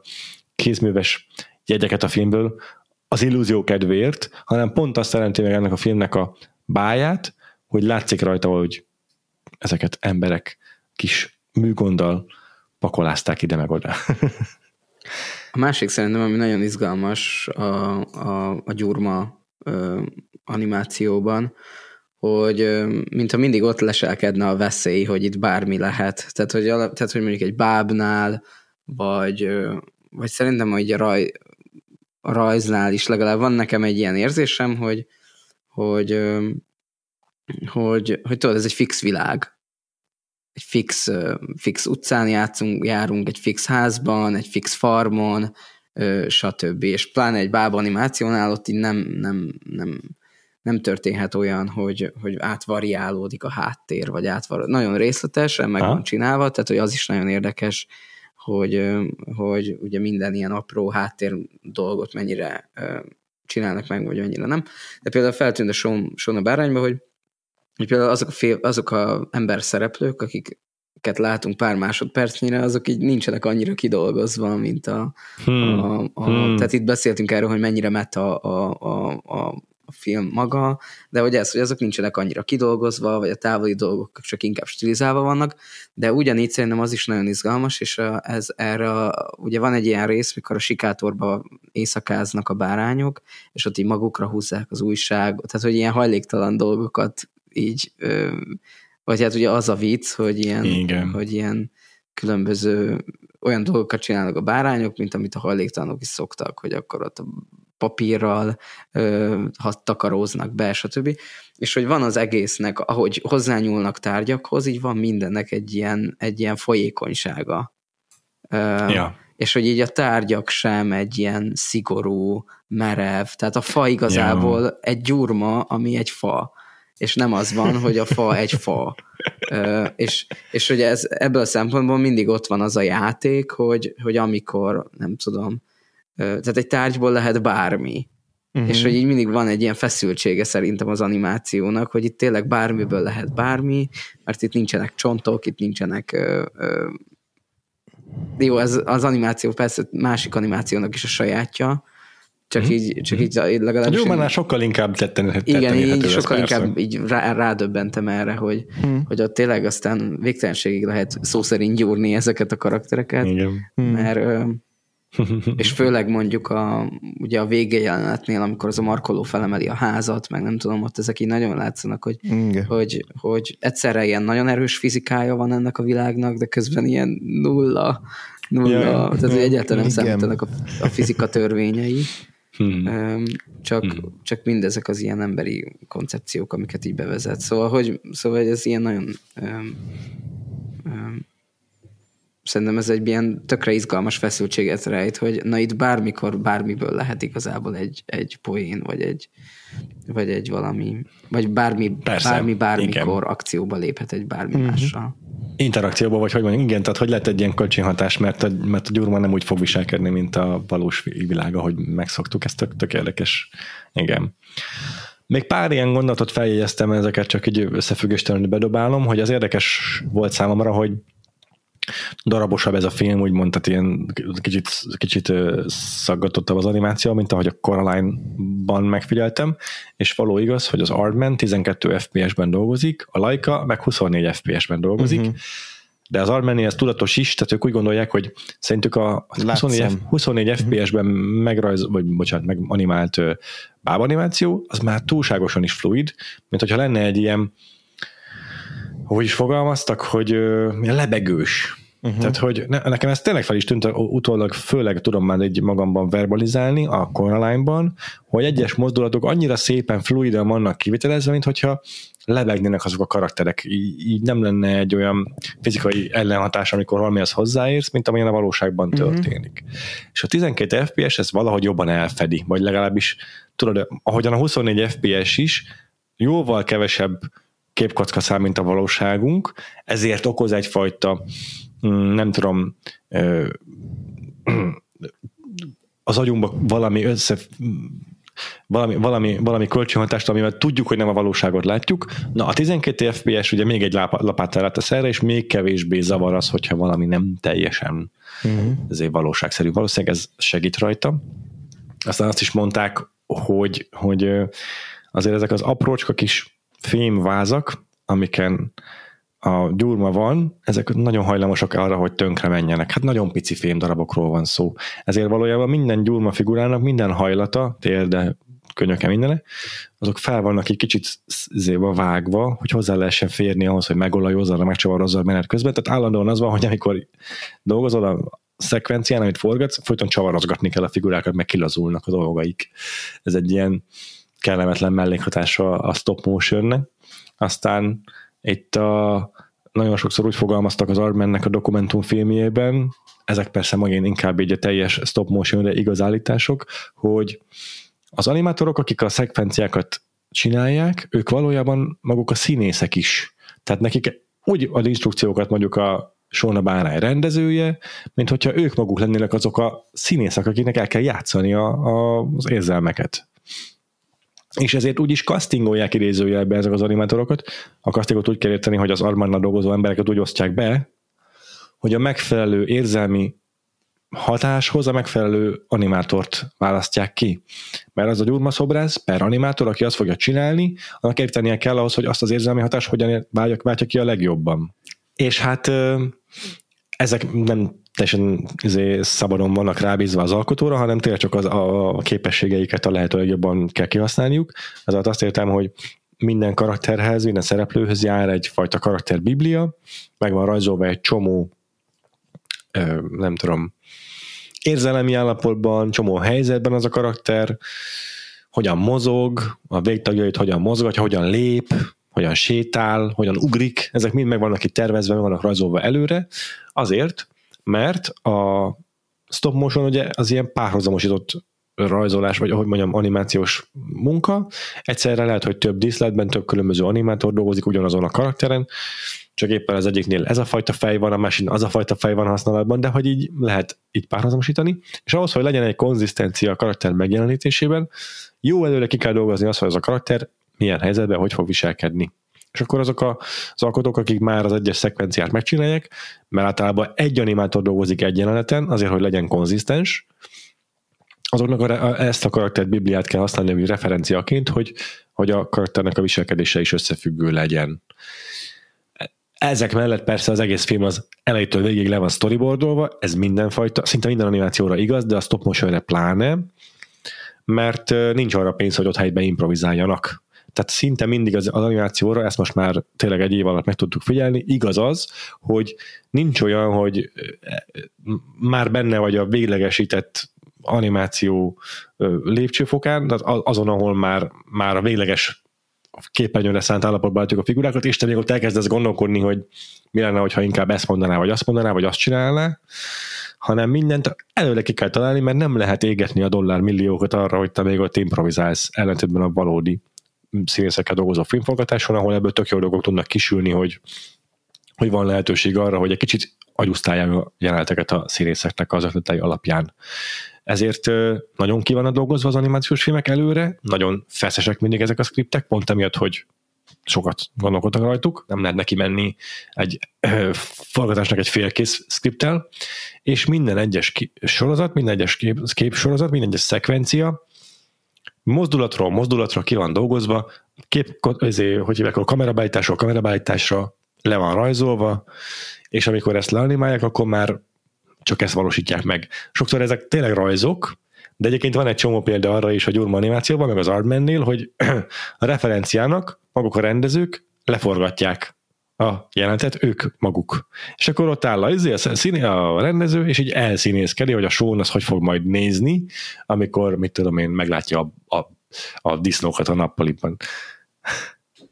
Meg ugye sok esetben ezek a forgatások sokszor, legalábbis ezt most feltételezem azok alapján, amiket Péter eddig elmondott, hogy, hogy sok esetben nem is kronológikusan veszik fel. Így igaz. Hanem, hanem megvan az, hogy akkor most a Seanról van egy közeli, és akkor most fölvesszük a, vagy az adott szekvenciának az összes közeliét, vagy lehet egyébként, hogy más jelenetek közeliét, ahol mondjuk csak a hátteret kell kicserélni, és hogy ilyen szempontból az is egy sokkal tudatosabb tervezést igényel, ami így olcsósítja a folyamatot is, hogy tényleg akkor a mai nap csak Sean közeliket fogunk felvenni, és egy adott szekvenciából, vagy hogy, hogy ezek ebből a szempontból is nagyon érdekesek, hogy, hogy, hogy mi ugye mindent ilyen kronológikusan látunk, és igyekszünk látni, és, és most néztem is egy ilyen nagyon érdekes videót a Casey Neistat-tel, aki ugye azért már évek óta ilyen minden nap vlogol, hogy, és ő elmondta, hogy ő csak úgy tud filmet készíteni, csak úgy tud vlogot, videót készíteni, hogyha azt ő kronológikusan veszi és vágja meg. Tehát, hogy ő nem gondolja ki előre, hogy akkor na ez és ez lesz, vagy nem, nem tud előre megcsinálni, mert elkezd, és van egy ilyen prekoncepciónk a filmmel is, hogy, hogy ez is biztos így készül, hogy jó, akkor az első jelenet leforgatva, megyünk tovább a másodikra. Itt meg igazából az van, és ez annyira érdekes a filmkészítés szempontjából, hogy, hogy maga a storyboard gondolom egy ilyen nagyon kreatív folyamat lehet. Ja. És ez mondjuk, nem tudom. Mhm. 20%-a az egész folyamatnak, míg a maradék, nem tudom, a kétharmada, uh-huh. vagy a maradék kétharmada, meg, meg ilyen most értsétek jól, de egy ilyen lelketlen iparos munka, amikor oda berakod a sombábút, arrébb húzod a száját, jaj, leesett az egyik ször, visszarakom, izé, nem tudom, és ez nagyon érdekes, hogy, vagy ez a, tényleg a filmkészítésnek egy olyan varázsa, hogy, hogy tényleg dolgoznak valamint két-három-négy éven át, amiből az idő nagy részét ilyen technikai dolgokkal töltenek, hogy akkor most például a, nagyon vicces volt látni, hogy borostás a gazda. Tehát minél több időt van távol, annál borostásabb, és hogy így nő a szőre. És hogy úristen, hogy tudod, ezt így egyesével berakosgatni. szóval, szóval én ezen gondolkodtam, hogy amúgy egy ilyet csinálni, ez egy rémálom. Miközben, yeah, yeah. miközben tényleg van mögötte egy ilyen, egy ilyen és hogy ez így, tudod, ez a, ez a, ez a fajta, persze túlzok, de hogy ez a fajta szenvedés vagy rémálom, meg így a, a film hangulatából így egyáltalán nem jön le. Szóval persze, így annyira, ja. szóval tényleg olyan, olyan nézni a filmet, mint hogyha ez a világ legkönnyebb dolga lenne ilyen bárányos filmet készíteni. Mert, hogy, mert hogy annyira könnyed és egyszerű és magától értetődő öm, öm, az üzenetében is, meg, meg a, a kivitelezésben is, és, és ez olyan olyan érdekes, hogy ezt mennyire ilyen, mekkora lazasággal egyébként ugorja meg a, a, a film. Igen, igen, igen.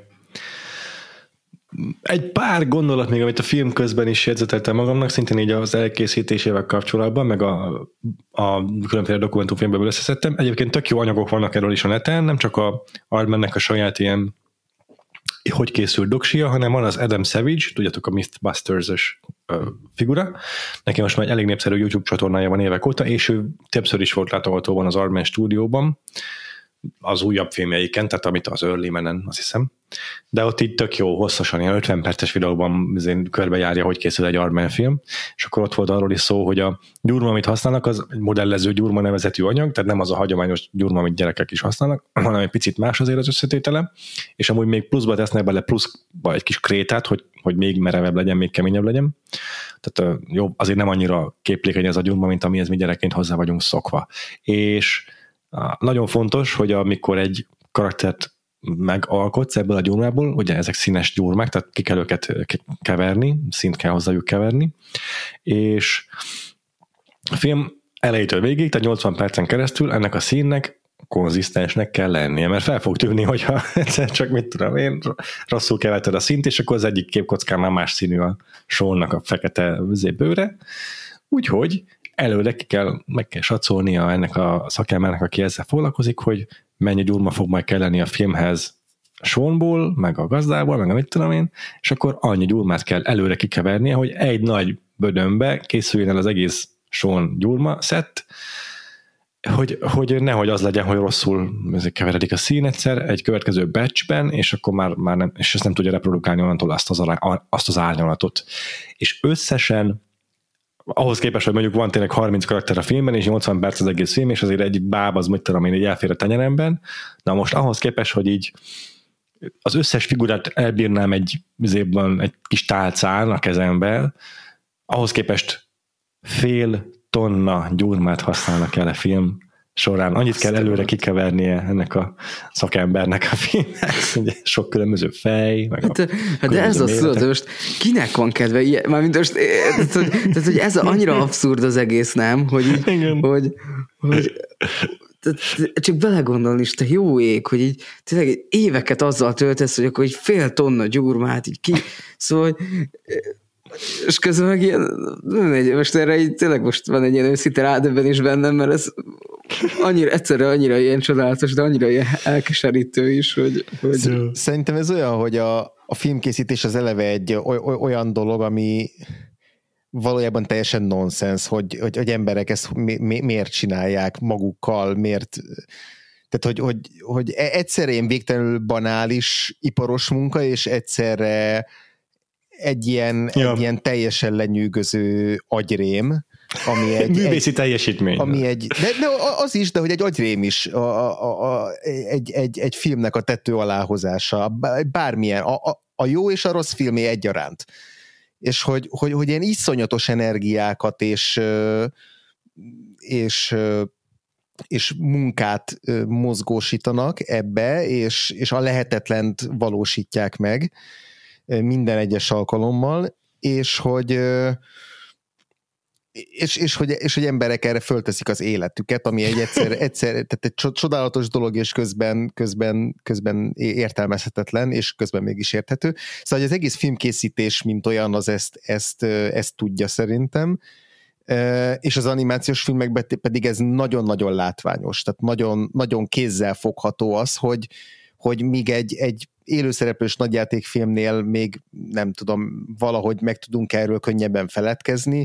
Az animációnál legalábbis ami engem illet, tényleg ez már az évad előtt is megvolt, de az évad alatt ez aztán különösen előjött, hogy így, hogy így minden filmnél szerintem volt legalább egy ilyen gondolatom, hogy Jézusom, emberek leültek, és ezeket egyesével megrajzolták. Aztán nyilván később ez változott a digitális technikával, de még azért ott is, ott is rengeteg munkát kell beleölni. Azt, hogy tényleg négy-öt éven keresztül készül egy, egy animációs film, és hogy, és hogy a, a gyurma animációban, stop motion, báb animáció, de akár a rendes kézzel rajzolt animációs filmekben is, nagyon lejön az, hogy itt, itt full megszállott emberek ö, rajonganak azért, amit csinálnak, és, és ezért hajlandók az egész életüket feláldozni. Yeah. Ö, és persze ez is most, ez a mondat, amit mondtam, ez egy ilyen nagyon romanticizált elképzelés annak, ami a, az animációs tényleg film, ez van. de hogy ténylegesen erről van szó, nyilván ez könnyű kisákmányolni, meg lehet ennek beszélni a kapitalista gépezeten belüli megvalósulásáról, de azért a magja az mindenhol az, hogy, hogy itt, hogy itt emberek bemennek dolgozni, és amikor bemennek dolgozni, az azt jelenti, hogy miniatűr bábokat hoznak létre, amin egy picit máshogy mosolyog a figura vagy, vagy, vagy öt, ötezerszer lerajzolják ugyanazt egy picit arrébb. És hogy, és hogy ezekből ja, a végén megszületik egy, egy animációs film. Tehát, hogy belőlem az animációs filmek sokkal könnyebben kihozzák ezt a teljes gyermeki rácsodálkozást arra, hogy hogyan készül egy film. Amire egy élőszereplős nagyjátékfilmnél pedig rengeteget tudok arról, hogy hogyan készül ténylegesen egy film, vagy többet, mint mondjuk egy átlagember, de, de még ezzel együtt is könnyebben meg tudok feledkezni róla, mint egy animációs filmnél. És mindezt azért, igen, teljesen jókat mondtam, megegyetek mindennel, azért amikor ott ülsz animátorként és egy szekvenciát rád bíznak, és neked kell a, a, arra ügyelni, hogy a Sean miközben mit tudom én szalad át az utcán, közben vágjon ő, ő, ő, ilyet fejet. Uh-huh. Szóval az, hogy te azt ott képkockáról képkockára megcsinálod, és azok jól sikerülnek, azt szerintem művészet is. És tényleg hogy az... ne, persze. Persze, azt, azt nem azért ö, tehát nem a félre söpörni akartam, amikor ezt mondtad, csak nekem most más volt a, a, fókusz, a fókusz, ami, a, igen, a, a hangsúly. Amit, amit ki akartam fejezni, de persze igen. ez egy abszolút egy lenyűgöző művészi teljesítmény. Persze, persze, maximálisan. De hogy, de hogy ez is olyan, az is olyan érdekes, hogy, és itt azért az évadban többször volt erről szó, hogy, hogy azért itt van egy ilyen tehát, hogy mennyire elképzelhetetlen, hogy egy animációs film legjobb film kategóriában menjen az Oscaron, vagy tehát, hogy így, hmm. hogy itt van egy, yeah. tehát, hogy, tehát, hogy így van egy ilyen, van egy ilyen lenézése ennek a fajta szakmának, vagy filmkészítésnek, az pláne lehetetlen, hogy egy ilyen film kerüljön közel, mint a Shaun the Sheep, ami, ami, tehát, hogy, hogy ami kifejezetten mondjuk ilyen gyerekeknek szóló animáció, az meg még Igen. inkább le van nézve, Igen. Ö, és, és hogy ebből a szempontból meg olyan érdekes, hogy itt tényleg abba gondolsz bele, hogy, hogy, hogy ez a Shaun the Sheep, vagy ez a, bárme, vagy ez a gyurma animáció, amiről most itt beszélünk, hogy ennek a tényleg baja több éven át dolgozó, sőt, hát ugye ez a Sheep igazából valószínűleg ugyanaz a bábokat használták fel, amiket a sorozathoz is, tehát hogy itt azért Lehet. itt nem csak, nem csak három, két-három évi munkáról van szó, hanem 10-15 évről, hogyha tényleg a kezdettől a, a egészen mostanáig nézzük, és akkor tudod, ez is művészet, és akkor az is művészet, mint amit, ami egy ilyen experimentális darabok színházba, hogy meghívnak egy híres embert, mint ami most híre, voltak erről hírek, hogy valaki írt egy forgatókönyvet, egy ilyen, vagy egy ilyen dráma, vagy szövegkönyvet, és akkor meghívnak egy híres embert, és akkor neki kell élőben eljátszani. És akkor tudod, ez is művészet, ami igazából csak annyi, hogy ki van Értsétek jól, ki van nyomtatva a papír, meg meg van fényelve, meg van ott egy asztal, meg egy pohár, és akkor ő fölolvassa, és esetleg leimprovizálja a jeleneteket, meg ez is, amit már 10-15 éve így, és hogy ez, egy, és hogy ez tényleg egy ilyen olyan, olyan ilyen megfejthetetlen feszültsége, ami tök jó, hogy egy ilyen megfejthetetlen Igen. feszültsége ennek az egésznek, csak hogy tényleg egészen annyira, annyira érdekes rádöbbenni arra, hogy, hogy milyen mély szakmaisága van a, a filmnek. És itt az egyébként az élő szereplőnél is, tehát hogy ahogy így rácsodálkozunk a Mission Impossible-nél, hogy úristen egyébként vannak kaszkadőrök, és hogy, ja, hogy ő nem az, és hogy miközben egyébként teljesen természetesnek veszük a többi filmnél, hogy ott meg mintha nem lennének. És hogy, hogy, ja. hogy annyira érdekes tényleg, amit az András is mond, hogy, hogy például ennél a filmnél, vagy más animációnál itt sokkal jobban lemászik a vászonról az, hogy itt van emögött egy ilyen műszaki szakmaiság, Igen. Ami, ami más filmen meg, meg egyszerűen nem, nem érhető tettem, mert nem Igen. tudatosítják az emberek magukban, hogy a, hogy a color grading, ugye a színelés, az például egy külön szakma Hm. és annak van, ja. és hogy van egy, van egy olyan ember, akinek az az egész életműve, hogy a, hogy a színskálákat állítgatja a filmen, miközben És soha hát senki nem fogja fontos. azt mondani, hogy te, te faszán megcsináltad a hát mennyire fontos. Tehát, hogy, hogy, hogy ez, ez, szerintem egy ilyen nagyon érdekes, és, Igen. és megdöbb, egészen megdöbbentő tényleg, hogy ez mi van egy film elkészülte mögött, hogy 200, 300, 400, 500 ember dolgozik, és tehát, hogy mindegy, egészen monumentális. És mi meg, mi meg kiköltünk rá 1800 forintot másfél óra, uh-huh. hát ez szar volt, vagy érted? Tehát, hogy yeah, annyira uh-huh. abszurd az egész tényleg, hogy csak így, így leegyszerűsítve.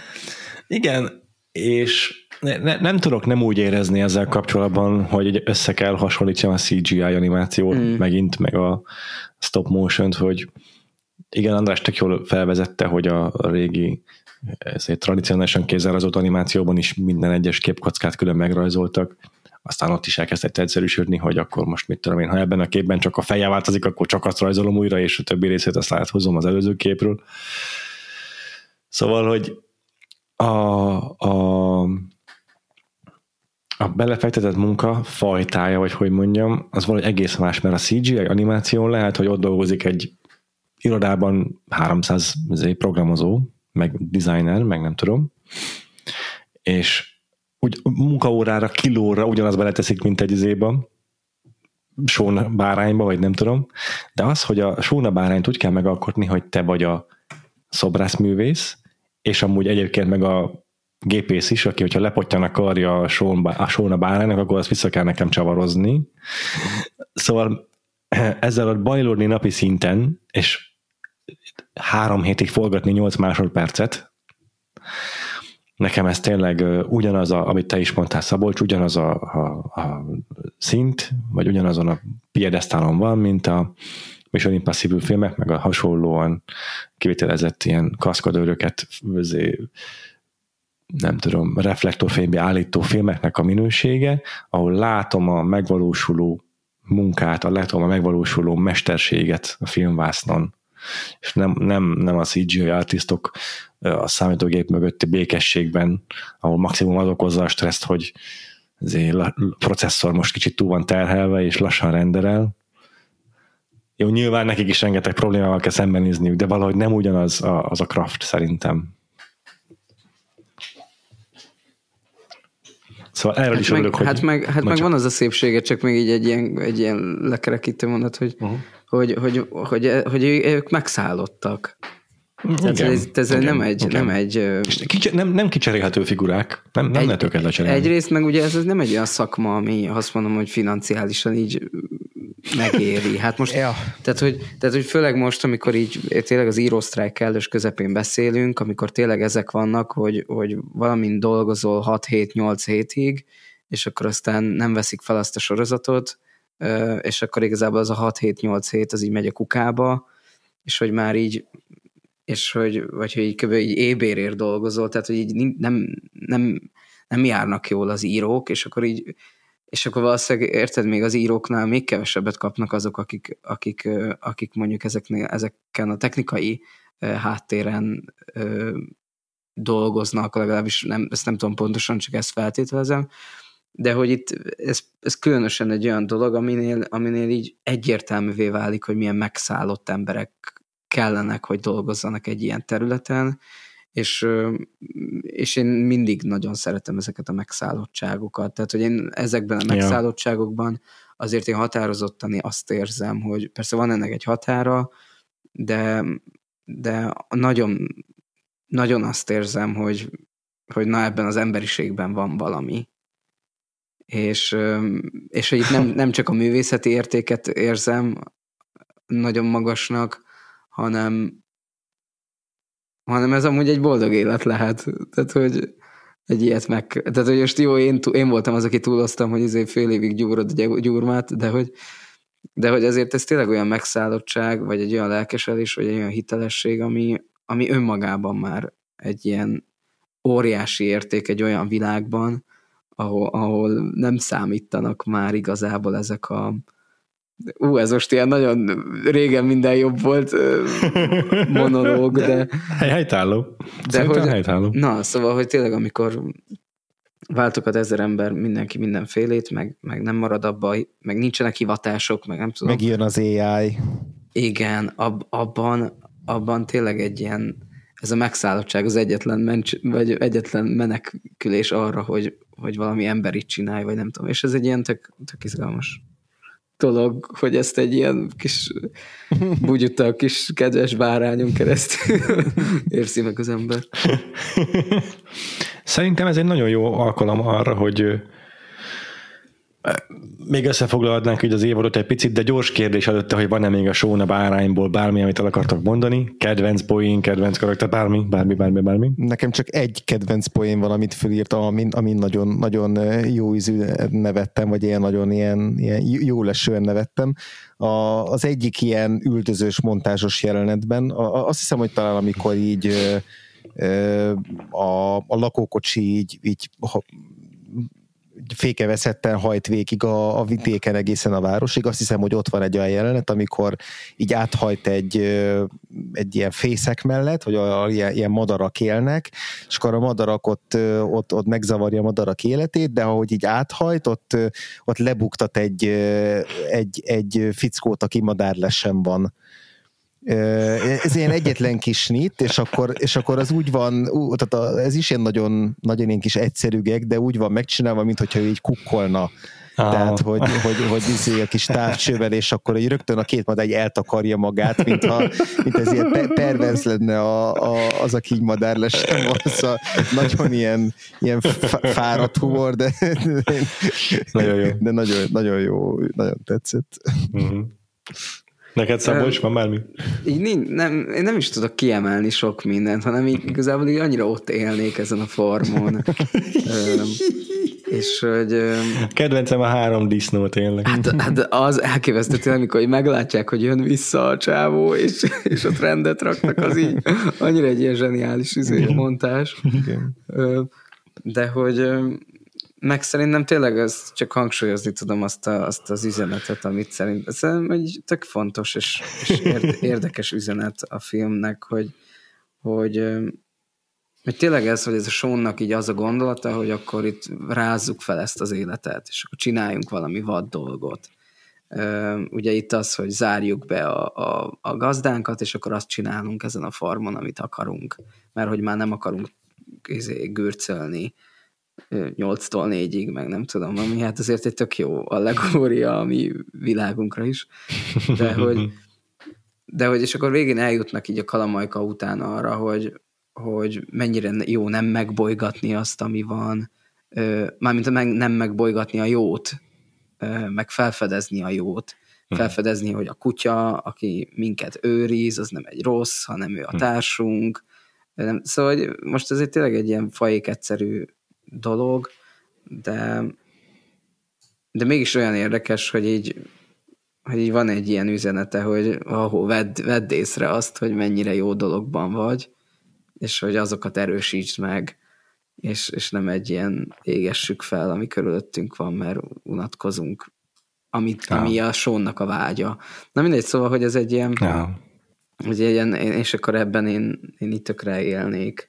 Aha. Meg hát nem tudom, ennek, ilyen nekem csak egy poénom van, amikor beöltöznek embernek, és a, a Timit, ugye a kisbabát, vagy a bababárányt hátizsáknak rakják oh, fel, igen. és, és, és ugye végig egy hátizsák. Ez nagyon vicces. Én három, három poént írtam fel, amiket, amiket, nem, amiket meg akartam említeni hogy ebben a filmben is van egy kacsa, ami pont úgy néz ki, mint a Wallace és Gromit-nak abban az epizódjában, amikor a... Hát ez ugyanaz valószínűleg lehet, hogy ugyanaz az állat konkrétan, de ez az, hogy a kacsát olyan, az Armennél úgy rajzolják, vagy úgy alkotják meg, hogy elől vannak a szemei, ez önmagában zseniális, mert annyira creepy feje lesz tőle a kacsának, uh-huh. és a, ugye a Wallace és Gromit az a kacsa, az egy ilyen pszichopata. Ebben meg egy gangster, és itt számogatja a, a lefizetésként kapott, nem tudom, pirítósokat, mint a pénzt. Az annyira vicces geg, és annyira hülyén néz ki, hogy elő vannak a szemei. Ez zseniális, hogy a madárnak elő vannak a szemei. Akkor a, van a sintértelepen, vagy hát igen, azt hiszem sintértelepen egy kis a bárányok hallgatnak, utalás. Az, az egy, egy gyerek rajzfilmre. És a végén még ki is volt írva a stáblista legvégén, hogy ezt a ezéból kölcsönözték, a bárányok hallgatnak, lesz ezt a És a, a harmadik meg, hogy hogy a filmnek a finálé, amikor már a háza maga az, ami az veszélyben forog, mert ott a markolóval le akarja borítani a szikláról, így a sziklához közeledve így tolják le a házat, és akkor van egy tábla kirakva a szikla pereménél, hogy vigyázat, ezen a sziklán házak borulhatnak le. Ugye van egy animáció, hogy, hogy házat csúszik le a szikláról, mint egy valós veszély. De egyébként nekem is az is, amikor a, a kutya téblából a kórház előtt meg ki van rakva, hogy ja. a kutya nem mehet be, ja. és akkor ott, ja. ott ugye üldögél a padon, az is szerintem olyan Uh-huh. Igen. Tehát, hogy, amúgy ez is annyira jó, hogy, hogy ezek az ilyen apróságok az, amik nagyon viccesek. És Igen. Így... Nekem az is nagyon tetszik, a, amit ja. jó párszor felhasznál a film, a, az, a, az a trükkjük a, a bárányoknak, ez az ő ilyen, nem tudom, Jedi erejük, amivel így el, elbódítják az embereket, hogy így, hogy így ugrálnak előttük, Igen, mint átugranak egy, egy, nagyon jó, hogy számolni kell őket, és számolni kell őket, és akkor kizúmol a kamera, és látni, hogy ők egyébként így ugye öten vannak, vagy hatan, és akkor mindig hátra rohan valaki a sor végére, hogy ez egy ilyen örökké tartó dolog legyen, hogy, hogy nem jó. szűnik meg. Nagyon-nagyon jó, igen, tényleg. És akkor Igen. utolsó szegmense szerintem a mai adásnak, és ezzel az évadnak is az elköszönés uh-huh. előtt, hogy csomót beszéltünk most a, a, a tanulságokról, hogy miket ö, szűrtünk le az animációs filmek megnézése közben, vagy így az egész élmény, az egész évad, mivel gazdagított bennünket. De végignézve a filmeket, amiket konkrétan meg is néztünk, van-e még, amit szeretnétek így, így nyilván Szabó is te, főleg így, így hallgatóként kívülről tekintve nézted ezt, de van, van-e még valamiről, valami, akarunk-e még valamiről beszélni, lezárásképpen?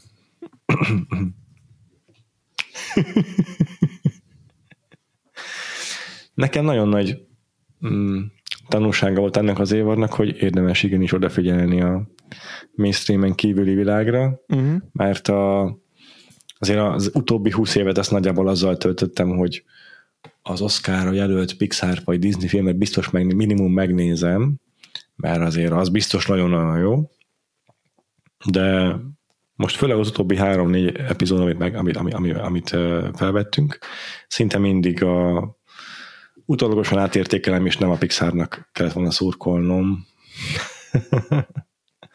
nagyon jó dolgok történnek az indie világban, az animációban. Igazából ez a ami nekem egy fontos tanulság, az ugye a, a közelmúltbeli animáció tekintve legalábbis. Meg hát így nagyon jól látni ezeket a összefüggéseket, vagy egymásra hatásokat, hogy a Don Bluth, ami kivált a Disneyből, az aztán hogyan hatott vissza a Disneyre, anélkül nem lett volna a Disney Renaissance, Don Bluth nélkül nem lett volna a, a Cartoon Salon stúdió sem, és hogy máig mennyire érdekes, meg értek, értékes dolgok ezek a Don Bluth által is képviselt tradicionális animációs technikák, amikből aztán a Disney komolyan profitált még a 90-es években. Uh-huh. Ezeket is tök jó volt nekem meg, megfigyelni, megtanulni. És hát a, a Disney stúdiónak a fejlődése és az animációs stílusának a változását is jó volt látni szerintem, hogy a teljesen tradicionális kézzel rajzolt animáció hogyan változik, hogyan fejlődik, ahogyan a hatékonyabbak lesznek a módszerek, amikkel dolgoznak, aztán ez hogyan változik meg, amikor megjelenik a számítógép a folyamatban. Ezeket is tök jó volt látni és megérteni igazából, hogy most pontosan mi a különbség egy kis hablány, meg egy, meg egy, meg egy ezért hófehérke között. Igen, igen, azt is tök jó volt látni, hogy hogyan uh, finomodik egy-egy animációs technika az évtizedek során, tehát szerintem ez a legszembeszökőbb a, a Ö, hirtelen akartam mondani a... No.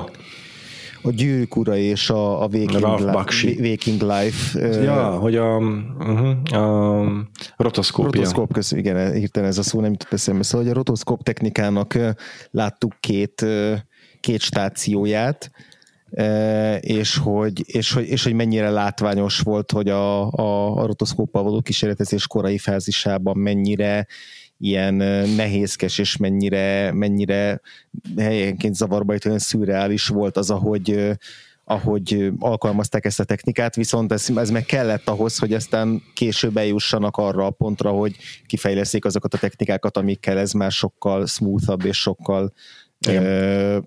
nézhetőbb legyen. Szóval, hogy ez is, egy, ez is egy olyasmi, amit nyilván sok, sok más nem tudom, kameramozgás, vagy bármiféle vágástechnika, minden ilyesminél zene fel tudnánk akár térképezni, de ez megint csak egy animációnál valahogy jóval, jóval szembeszökőbb és, és szembetűnőbb. Ezeknek a, ezeknek a változásoknak a folyamata, és az, hogy hogyan tökéletesítenek egy-egy technikát, vagy hogyan változtatnak, és aztán ennek az ellentéte is, hogy a tökéletesítés az nem mindig jelenti azt, hogy attól jobb lesz valami, vagy a, nem is a tökéletesítés a jó szó, inkább a, a fotorealisztikusságra való törekvés, mint hogyha az lenne egy olyan végcél, amire ja. minden animációnak törekednie kell, és erre kifejezetten jó volt az utolsó néhány adásunk, hogy ez egyáltalán nem így van, és hogy a, az abstrakció, az expressionizmus, azok, azok mind olyan eszközök, amik a, az animációs filmeknek egy hatalmas erősségei tudnak lenni, és, és nem feltétlenül kell ezeket feláldozni annak az oltárán, hogy, hogy azt mondhassuk, hogy na ez a felvétel, ez, ez, ez olyan, mintha akár a valóság is lehetne. Jó. Igen. Nyilván egy South Park meg egy Simpsons világában nem nagy felismerés az, hogy van, létezik felnőtteknek szóló animáció is, de azért tök jó volt, hogy foglalkoztunk azzal is, hogy nem csak gyerekmesék mhm. vannak az animációban, hanem ez a médium hogyan képes a saját eszközeit kihasználva a felnőttekhez szólni. Tehát a Persepolis szerintem tök ügyesen, ez, ez már szinte degradáló, tehát nagyon kreatívan, nagyon izgalmasan mesélt felnőtt dolgokról a képeivel is, de hát a, a, akár a, a tengerdala is szerintem nagyon izgalmas felnőttek számára egyaránt, sőt, olyan fajsúlyosak néha a témái, hogy azt lehet, hogy nem is nézni meg gyerekkel.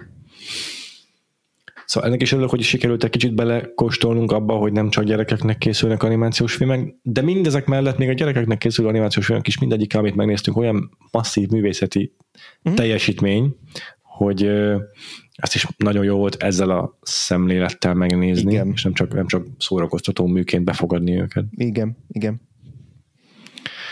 Úgyhogy ezzel újabb, nem tudom, újabb aspektusa, újabb része a film filmművészetnek fejlődött, vagy nőtt a szememben, mm. vagy hogy fogalmazzak. Igen. Tehát na, röviden ennyi. Szuper.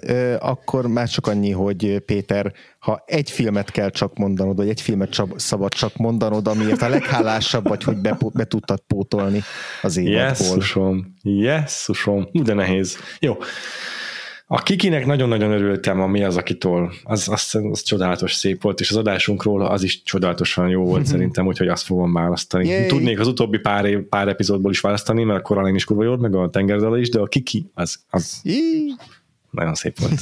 és akkor te is mondj valamit. Jó, hát nekem, nekem pedig a, a Who Framed Roger Rabbit. Na, és annak, hát a, annak az ilyen egészen eszement kirobbanó kreativitása. Szuper. Nyilván bizonyos szempontból kivétel a, vagy zsákban macska, nem, nem zsákban macska, kakuktojás a, az évadunkban, de azért, de mellette meg nem, nem az. Így igaz, így igaz, hiszen a tökéletes, tökéletesen összefoglalja az egész Looney Tunes, így van. meg a Mickey Egérféle rövideknek a stílusát is, tehát nagyon jó, nagyon jó desztillálása ennek a korai klasszikus némafilmes eredetű animációnak, amiről ebben az adásban is beszéltünk. Igen. Nekem van kérdésem hozzátok, hogyha... Tedd fel! Kérlek. Ha engeditek, hogy, hogy azért itt volt szó a múltról, mármint, szó, mármint az elmúlt évadról, de hogy így az animáció múltjáról is, de hogy most nem gondolom, hogy ilyen jóslatokba menően, de hogy ti mit éreztek, hogy mi a jövő Ó, Mennyit hát, éreztek ilyen fontos csomópontoknak, ami, nagyon jó, hogy ezt a kérdést érdekesek lesznek a következő években. De, Nekem van három válaszom is rá, de... De, de na, na jó, de, akkor hallgassuk meg először téged, mert én, én el tudom mondani, én mire gondolok ez alatt a kérdés alatt, de kíváncsi hogy te mit értesz ez alatt a kérdés alatt. Hát amik, amik eszembe jutottak, itt az évadon is végig tekintve, hogy szerintem ez a reprezentációnak a kérdése, ez tök izgalmas lesz az animációban mert hogy azért főleg ez egy ilyen stúdió dominált a világban, nagyon egy ilyen, egy ilyen fehér központú világból átmentünk egy nem, nem, nem ö, ilyen, ilyen nyugati világképbe, uh-huh. ö, és szerintem ez egy nagyon izgalmas, ö, pláne, hogy azért egyre diverzebb maga a mainstream is, tehát hogy itt már már simán lesznek ázsiai szinkrohangok, meg, tehát hogy értitek, tehát hogy ilyen szempontból is tágul, és nem, nem az van, mint a Kung Fu Pandában, hogy amerikai karakterek játszanak el kínai szereplőket. Szerintem ez egy izgalmas csomópont. A másik izgalmas ilyen nézőpont szerintem a, a, a streamingnek a sortokra való hatása, mert hogy a sortok az ilyen tényleg ilyen eltűnnek, eltűntek nagyon sokáig a, a sülyeztőbe, és hogy főleg hmm. ezekkel az analógia, vagy analógia? Antológia sorozatokkal, hmm. mint például a, a Love, Death and Robots, vagy a Star Wars a, most a vagy a Star Wars-nak az a Visions. Vagy a Visions, bocsánat. Hogy szerintem ez egy tök érdekes ö, ö, tehát, hogy van egy platformja, amiben sortokat lehet nézni, vagy a Disney Plus-on fönn van az összes sort. Ez szerintem egy, egy ilyen nagyon izgalmas. A másik meg szerintem ami, szóval az én fejemben egyébként nem, zár le, nem zárul le ez az animációs vakfolt évad, mert hogy, mert hogy én azt gondolom, hogy a még egy állomás, vagy a jövő állomása ez a Sony is ö, ö, ö, Into the Spider-Verse ö, stíl, amit nem is tudom, milyen, yeah. milyennek a neve, de hogy ez az ilyen több rétegű animáció, vagy ez az ilyen több réteget, meg hogy, meg hogy például bátran kezeli azt, hogy homályosak a dolgok. Tehát, hogy bátran játszik azzal, hogy, hogy azt a látszatát kelti, hogy mi nem rajzoltuk meg eléggé. Ez szerintem egy tök, tök izgalmas a mainstream animációban, hogy van egy ilyen vállalása annak, hogy, hogy az a látszat, hogy nem tökéleteseket gyártunk, és ez egy ilyen újfajta animációs stílus, amiben most már a Teenage Mutant Ninja Turtles, a Monsters, vagy a Robots vs. Mitchell, vagy már... Mitchell vs. Machines, Miss, illetve igen, hát a Puss in Boots. Az igen, is. a Puss in Boots is bekerült, szóval hogy én ezt érzek egy ilyen jövőnek, de hogy ez a három, ez a reprezentáció kérdése, a, a, a, a sortoknak a, a rendezése, vagy helyzetének rendezése, meg ez, az, meg ez a sony vonal. Igen. Nem akarom Andrástól ellopni a sót, de szerintem biztos mondaná azt, hogy a felnőtteknek szóló, vagy dokumentarista animáció is egy különálló műfaj fejlődhet ki. Akarsz ezzel kapcsolatban mondani pár gondolatot? Hát én igazából talán valahogy úgy fogalmaznám meg, hogy érdemes lesz talán még inkább odafigyelni, vagy hát úgy, ahogy eddig, arra, hogy mi történik a, a, a mainstream alatt, vagy a mainstream mögött. Tehát, hogy, hogy azért tényleg van az a néhány stúdió, a Disney, a Pixar, a Sony, akik, akiknek nagyon előtérben vannak a munkáik, és ezen belül is lehetséges nagyon akár forradalmi munkákat is létrehozni, de hogy ezek természetszerűleg, és már csak a mögöttük lévő marketing gépezetek miatt is, ezek lesznek szem előtt. És és hogy sok esetben azok a stúdiók, akik, akik alternatív technikákhoz nyúlnak, vagy alternatív történeteket próbálnak elmesélni, a, a fennmaradásuk, a létezésük az sokkal rizikósabb. És nem feltétlenül gondolom, hogy ezért mi egyszerű nézzük, olyan, renget, olyan rendkívül sokat tudunk tenni, de, de azt mindenképpen, ha csak más, nem átvitt értelem, vagy átvitten is, vagy közvetetten is, hogy, hogy, hogy figyelünk rájuk, és nem feledkezünk meg egy Lajkáról, vagy egy Artmanről, most ezek ráadásul kifejezetten azért mm, hogy mondjam, cinefilek számára népszerű stúdiók, de hogy, de hogy biztosan vannak olyan stúdiók is, akik még ennél is hátrébb vannak így a, így a, a hollywoodi táplálékláncban, és hogy nagyon izgalmas dolgok születnek ott, szóval mindig érdemes szerintem kitekinteni így az animáció, ahogy a Szabi is mondta, egy eléggé ilyen lenézett, vagy egy ilyen másodrendűnek gondolt univerzum így a filmen belül, tehát sokszor félretesszük, hogy jó, van a Pixar, van a Disney, de most hagyjuk a többi nem lényeg, és hogy, és hogy érdemes ezt a, ezt a gondolatot, vagy ezt a nézőpontot talán többször megkérdőjelezni, és ezt most saját magamra is értem ugyanúgy. A másik, amit még én kiemelek, vagy kiemelnék, és amire nagyon kíváncsi vagyok, hogy hogyan alakul majd a következő évek, években, az pedig a magyar animációnak a, a, a változásai, és, és itt is nagyon érdekes dolgok történnek, talán hát már csak az elmúlt egy-két évben is, ugye a, a, a Koyot, Koyot négy dala? Lelke. Négy lelke, bocsánat, a Coyote négy lelke, vagy a, vagy a műanyagékbolt, ezek mind olyan, olyan nagyon izgalmas próbálkozások, amiket, amiket érdemes érdemes kitüntetni a figyelmünkkel.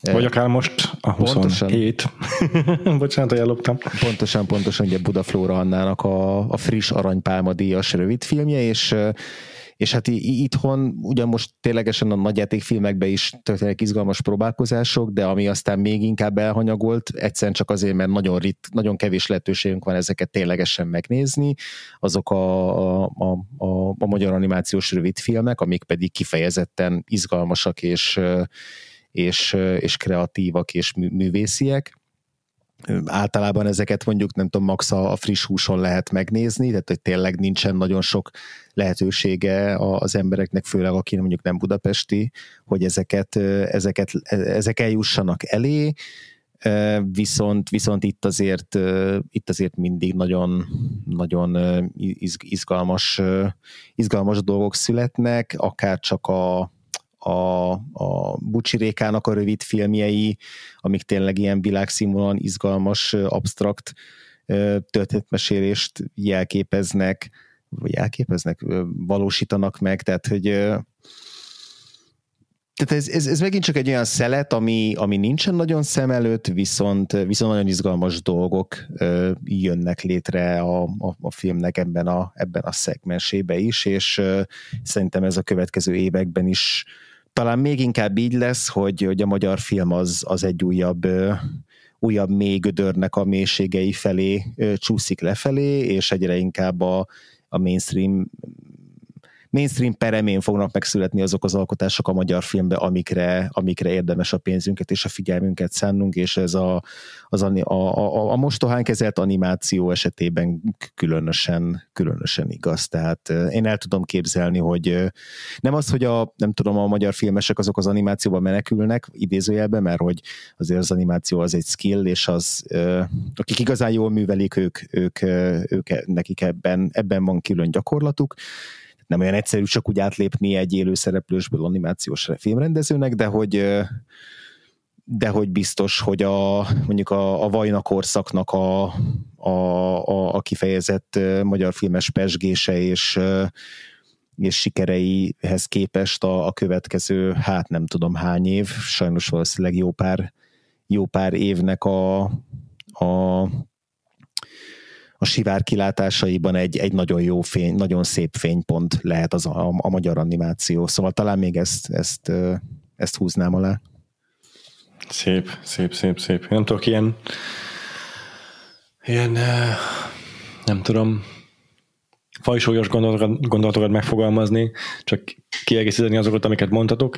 Én a mainstream kapcsolatban inkább egy ilyen morális csődöt látok pillanatilag. a Disneynek az összes bejelentett filmje a meglévő IP-knak az újra hasznosítása, és akkor még nem is beszéltünk azokról, amiket élőszereplősként fognak újra forgatni. Úgyhogy a, reméljük, hogy ez a, az, hogy volt egy Moana, hogy volt egy Encanto, meg volt egy Raya and the Last Dragon, ezek nem csak egy ilyen pillanatnyi, vagy egy rövid ideig tartó, nem tudom, kivételek voltak, amikor a Disney stúdió megpróbálkozott azzal, hogy egyes kultúrákat akkuratosan reprezentáljon, uh-huh. hanem ez lehet, hogy még egy, egy, talán, talán még van esély arra, hogy ez egy, ez, egy, ez egy olyan dolog, ami folytatódni fog, már most a mostan eddig bejelentett filmek között nem látok erre jele, mutató jeleket, de bízom benne, hogy ez az eddigi mm, nem tudom, tapasztalatok és az eddigi sikerek alapján ezt a Disney még folytatni fogja, mert szerintem ez egy jó irány volt, hogy kicsit kitágítja a, azt a merítést, azt a hálót, vagy jó, me, me, tovább messzebbre veti azt a hálót, amiből a, a sztoriait inspirálni próbálja, vagy hagyja, tehát ugye korábban a Disney filmek azok szinte mindig az angol száz európai kultúrkörből származó történetekre épültek, és most már ez bővülni látszik. Ez az egy, ami talán még a mainstreamben egy, egy pozitív fejlemény, és akkor a mainstreamben az, amit te is mondtál, Szabolcs, azt én is szeretném kihangsúlyozni, hogy örülök annak, hogy a Spider-Verse filmek által behozott ilyen változatos, sok, faj, sok stílust keverő animáció az népszerűvé válik, ez, ez nagyon-nagyon tetszik nekem. A Phil Lord és Chris Millernek hála elsősorban, és még egy újabb fejlemény, amit meg kell említenünk szerintem, hogy a utóbbi pár évnek a változásait kiemeljem, az az, hogy most már azért évente van egy vagy kettő olyan magyar film bemutató is, magyar film, tehát magyar mozikban is látható anime, amik nagyon nagyot mennek. Most a Suzume például legutóbb, de volt pár éve a Your Name, ugye a, nem tudom, volt a magyar címe annak, de ezek vagy streamingen, vagy moziban tök nagyot mennek, és nem mindig attól a egy vagy két vagy három olyan anime rendezőtől, akiktől amúgy is számítunk valami nagy dobásra, hanem van, hogy tök, tökre a semmiből bukkan fel egy ilyen film, és, és fontos, és sokan megnézik. Ez is egy tök jó fejlemény, hogy az, az anime felé van egy szerintem egy kicsit, kicsit nagyobb érdeklődés, mint uh, mindig is volt egy anime tábor, de szerintem ez kicsit itt talán tágul. És és ezek, ezek szerintem azok, amik de érdemes lesz figyelni azokon kívül, amiket ti is elmondtatok. Plusz azért a Netflix ugye egy csomót költ az animációra, talán azt hiszem, hogy szeretne saját stúdiót is gründolni, és ilyen tévés sorozatok terén egész érdekes, amiket csinálnak. Van ez a Dragon Prince, van az Arcane, azért ezek mindenképpen figyelemre méltóak. Na. Plusz egyébként az animében még csak egy, csak egy rövid gondolat, hogy szerintem az nagyon érdekes, hogy, hogy ugye most a Creed 3-at már a Michael B. Jordan rendezte, és már nem láttam még a filmet, de ott meg elvileg ugye az van, hogy ő nagyon szereti az animét, és hogy ez ilyen hatalmas influence a filmen, hogy, hogy akkor nem tudom, összeütik egymással a Michael B. Jordan, meg a, a, a Jaj, de hirtelen akartam. John, Jonathan Majors. Hát akinek már nem mondjuk ki a nevét, vagy a Jonathan Majors. He who can be named. Izé összeütik egymást, és akkor tudod, hogy összeütik egymást, az izzadságcseppek így megremegnek, és akkor ott lefagy a levegő, meg nem tudom. Szóval, hogy ezt, és ezt már többen mondják, hogy, hogy például és most általánosítok, de hogy az ilyen feltörekvő fekete filmművészetben az a nagyon erőteljes anime hatás, amiben ők felnőttek ö, gyerekként, meg ilyen nagy hatás volt, az így, az így visszaköszön, és hogy ez is hát nagyon igen. érdekes, hogy ezek az ilyen anime, ö, anime vagy animációs hatások, ezek így hogyan fordítva Jordan Peele-nél is sokszor és hogy, igen, és hogy ez szerintem csak nagyon izgalmas ebben a, ebben Na, a világban. Most akkor el, el fogom ezért dobni az agyadat, hogy a, a legújabb bejelentés az, hogy a Creed-ből készül egy anime, anime spin-off. Igen, igen, ezt hallottam. Hallottanak? Igen. Igen, ez igaz érdekes, hogy a mostani generációnak ez tényleg mennyire, mert az azért, itt a Akira idézetek már vannak a filmekben 20 éve, több mint 20 éve. Mm de hogy most tényleg egyre inkább, egyre inkább gyarapszik ezeknek a hatásoknak a jelenléte a filmben, nagyon, nagyon igaz. Na, ezt is összefoglaltuk, tök jól Szuper. szerintem.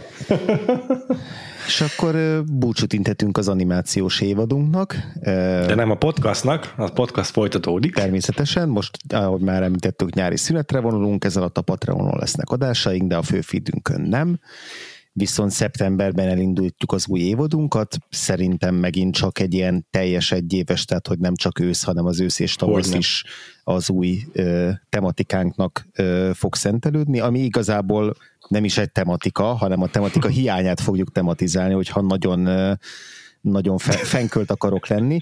Valójában arról van szó, hogy olyan filmekről fogunk beszélni, amik már, amik már a podcast kezdeténél is valószínűleg ott voltak a legkínosabb, legégetőbb vakfoltjaink, amiket a legjobban szeretnénk végre bepótolni listán, de valahogy nem kerültek sorra, vagy azért mert nem volt olyan tematika, amiben belepasszoltak volna, vagy nem tudom, más néztünk meg attól a rendezőtől, vagy elő került az a rendező éppen, vagy az a, vagy az a film, de hogy ott azóta is ott trónolnak a mi kis személyes listáinkon, és most ezeket a filmeket fogjuk összegyűjteni egy csokorba, leválogatni, és aztán összeállítani belőlük egy menetrendet, amiben hát igazából visszanyúlunk a Vakfoltnak a korai évadjainak a struktúrálásához, és ilyen kisebb blokkokat fogunk összeállítani, két-három filmes vagy három-négy filmes kis blokkokat valamilyen szempontrendszer szerint. Ezeket szerintem most egy picit fordítva fogunk működni, és nem úgy, hogy először van meg a tematika, és azokhoz gyűjtünk filmeket, hanem összeszedjük a filmeket, és azokat ilyen kis blokkokba fogjuk rendezni.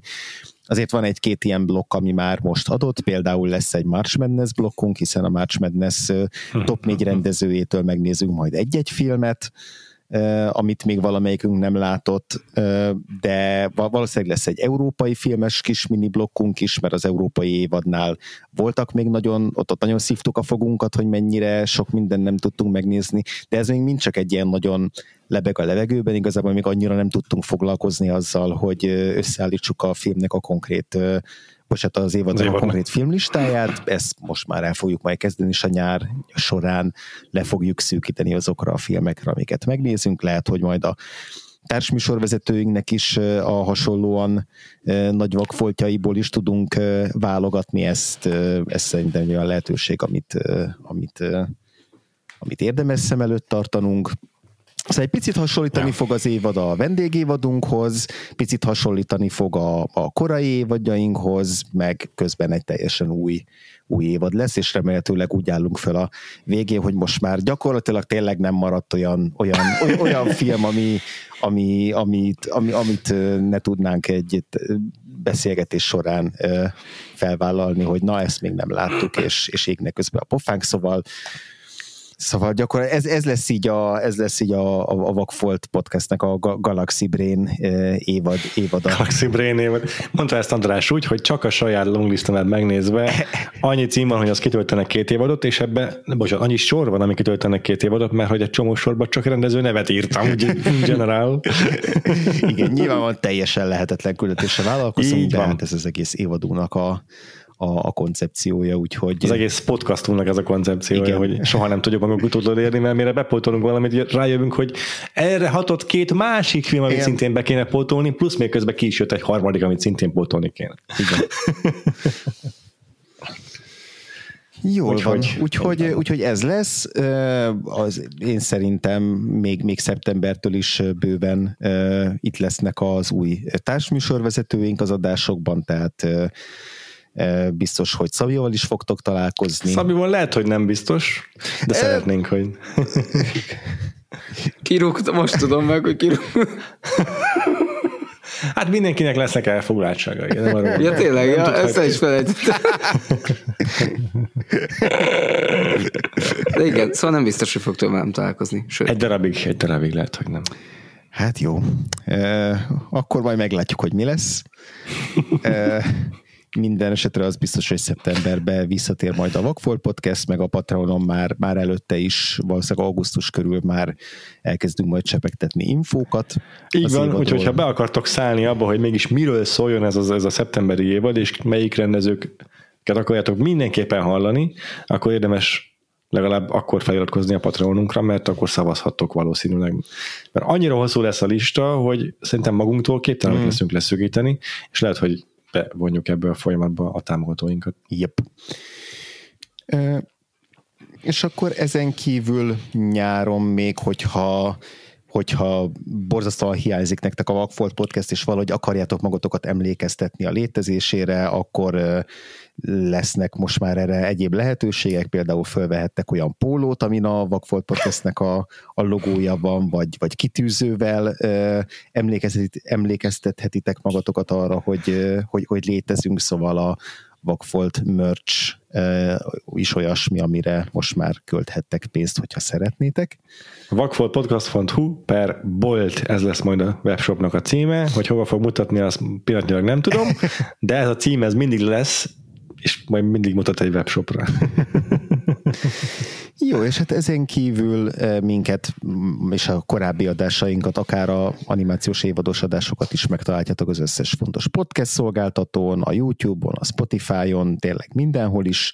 Írjátok be, hogy Vakfolt Podcast, és ott találkozni fogtok vele minket megtaláltok a Facebookon, van egy Facebook csoportunk, a Vagfolt Podcast társalgó, ami szerintem ugyanúgy aktív lesz nyáron is, mint évközben, szóval oda is csatlakozzatok, ha eddig nem tettétek volna meg, illetve a már sokszor emlegetett Patreonunk, patreon.com per Vagfolt Podcast, és minket pedig a, a nyáron azért ugyanúgy elérhettek a Twitteren, ha még lesz Twitter, tehát miért ne lenne, a Twitter az soha nem fog megszűnni, az csak átalakul rosszabbra.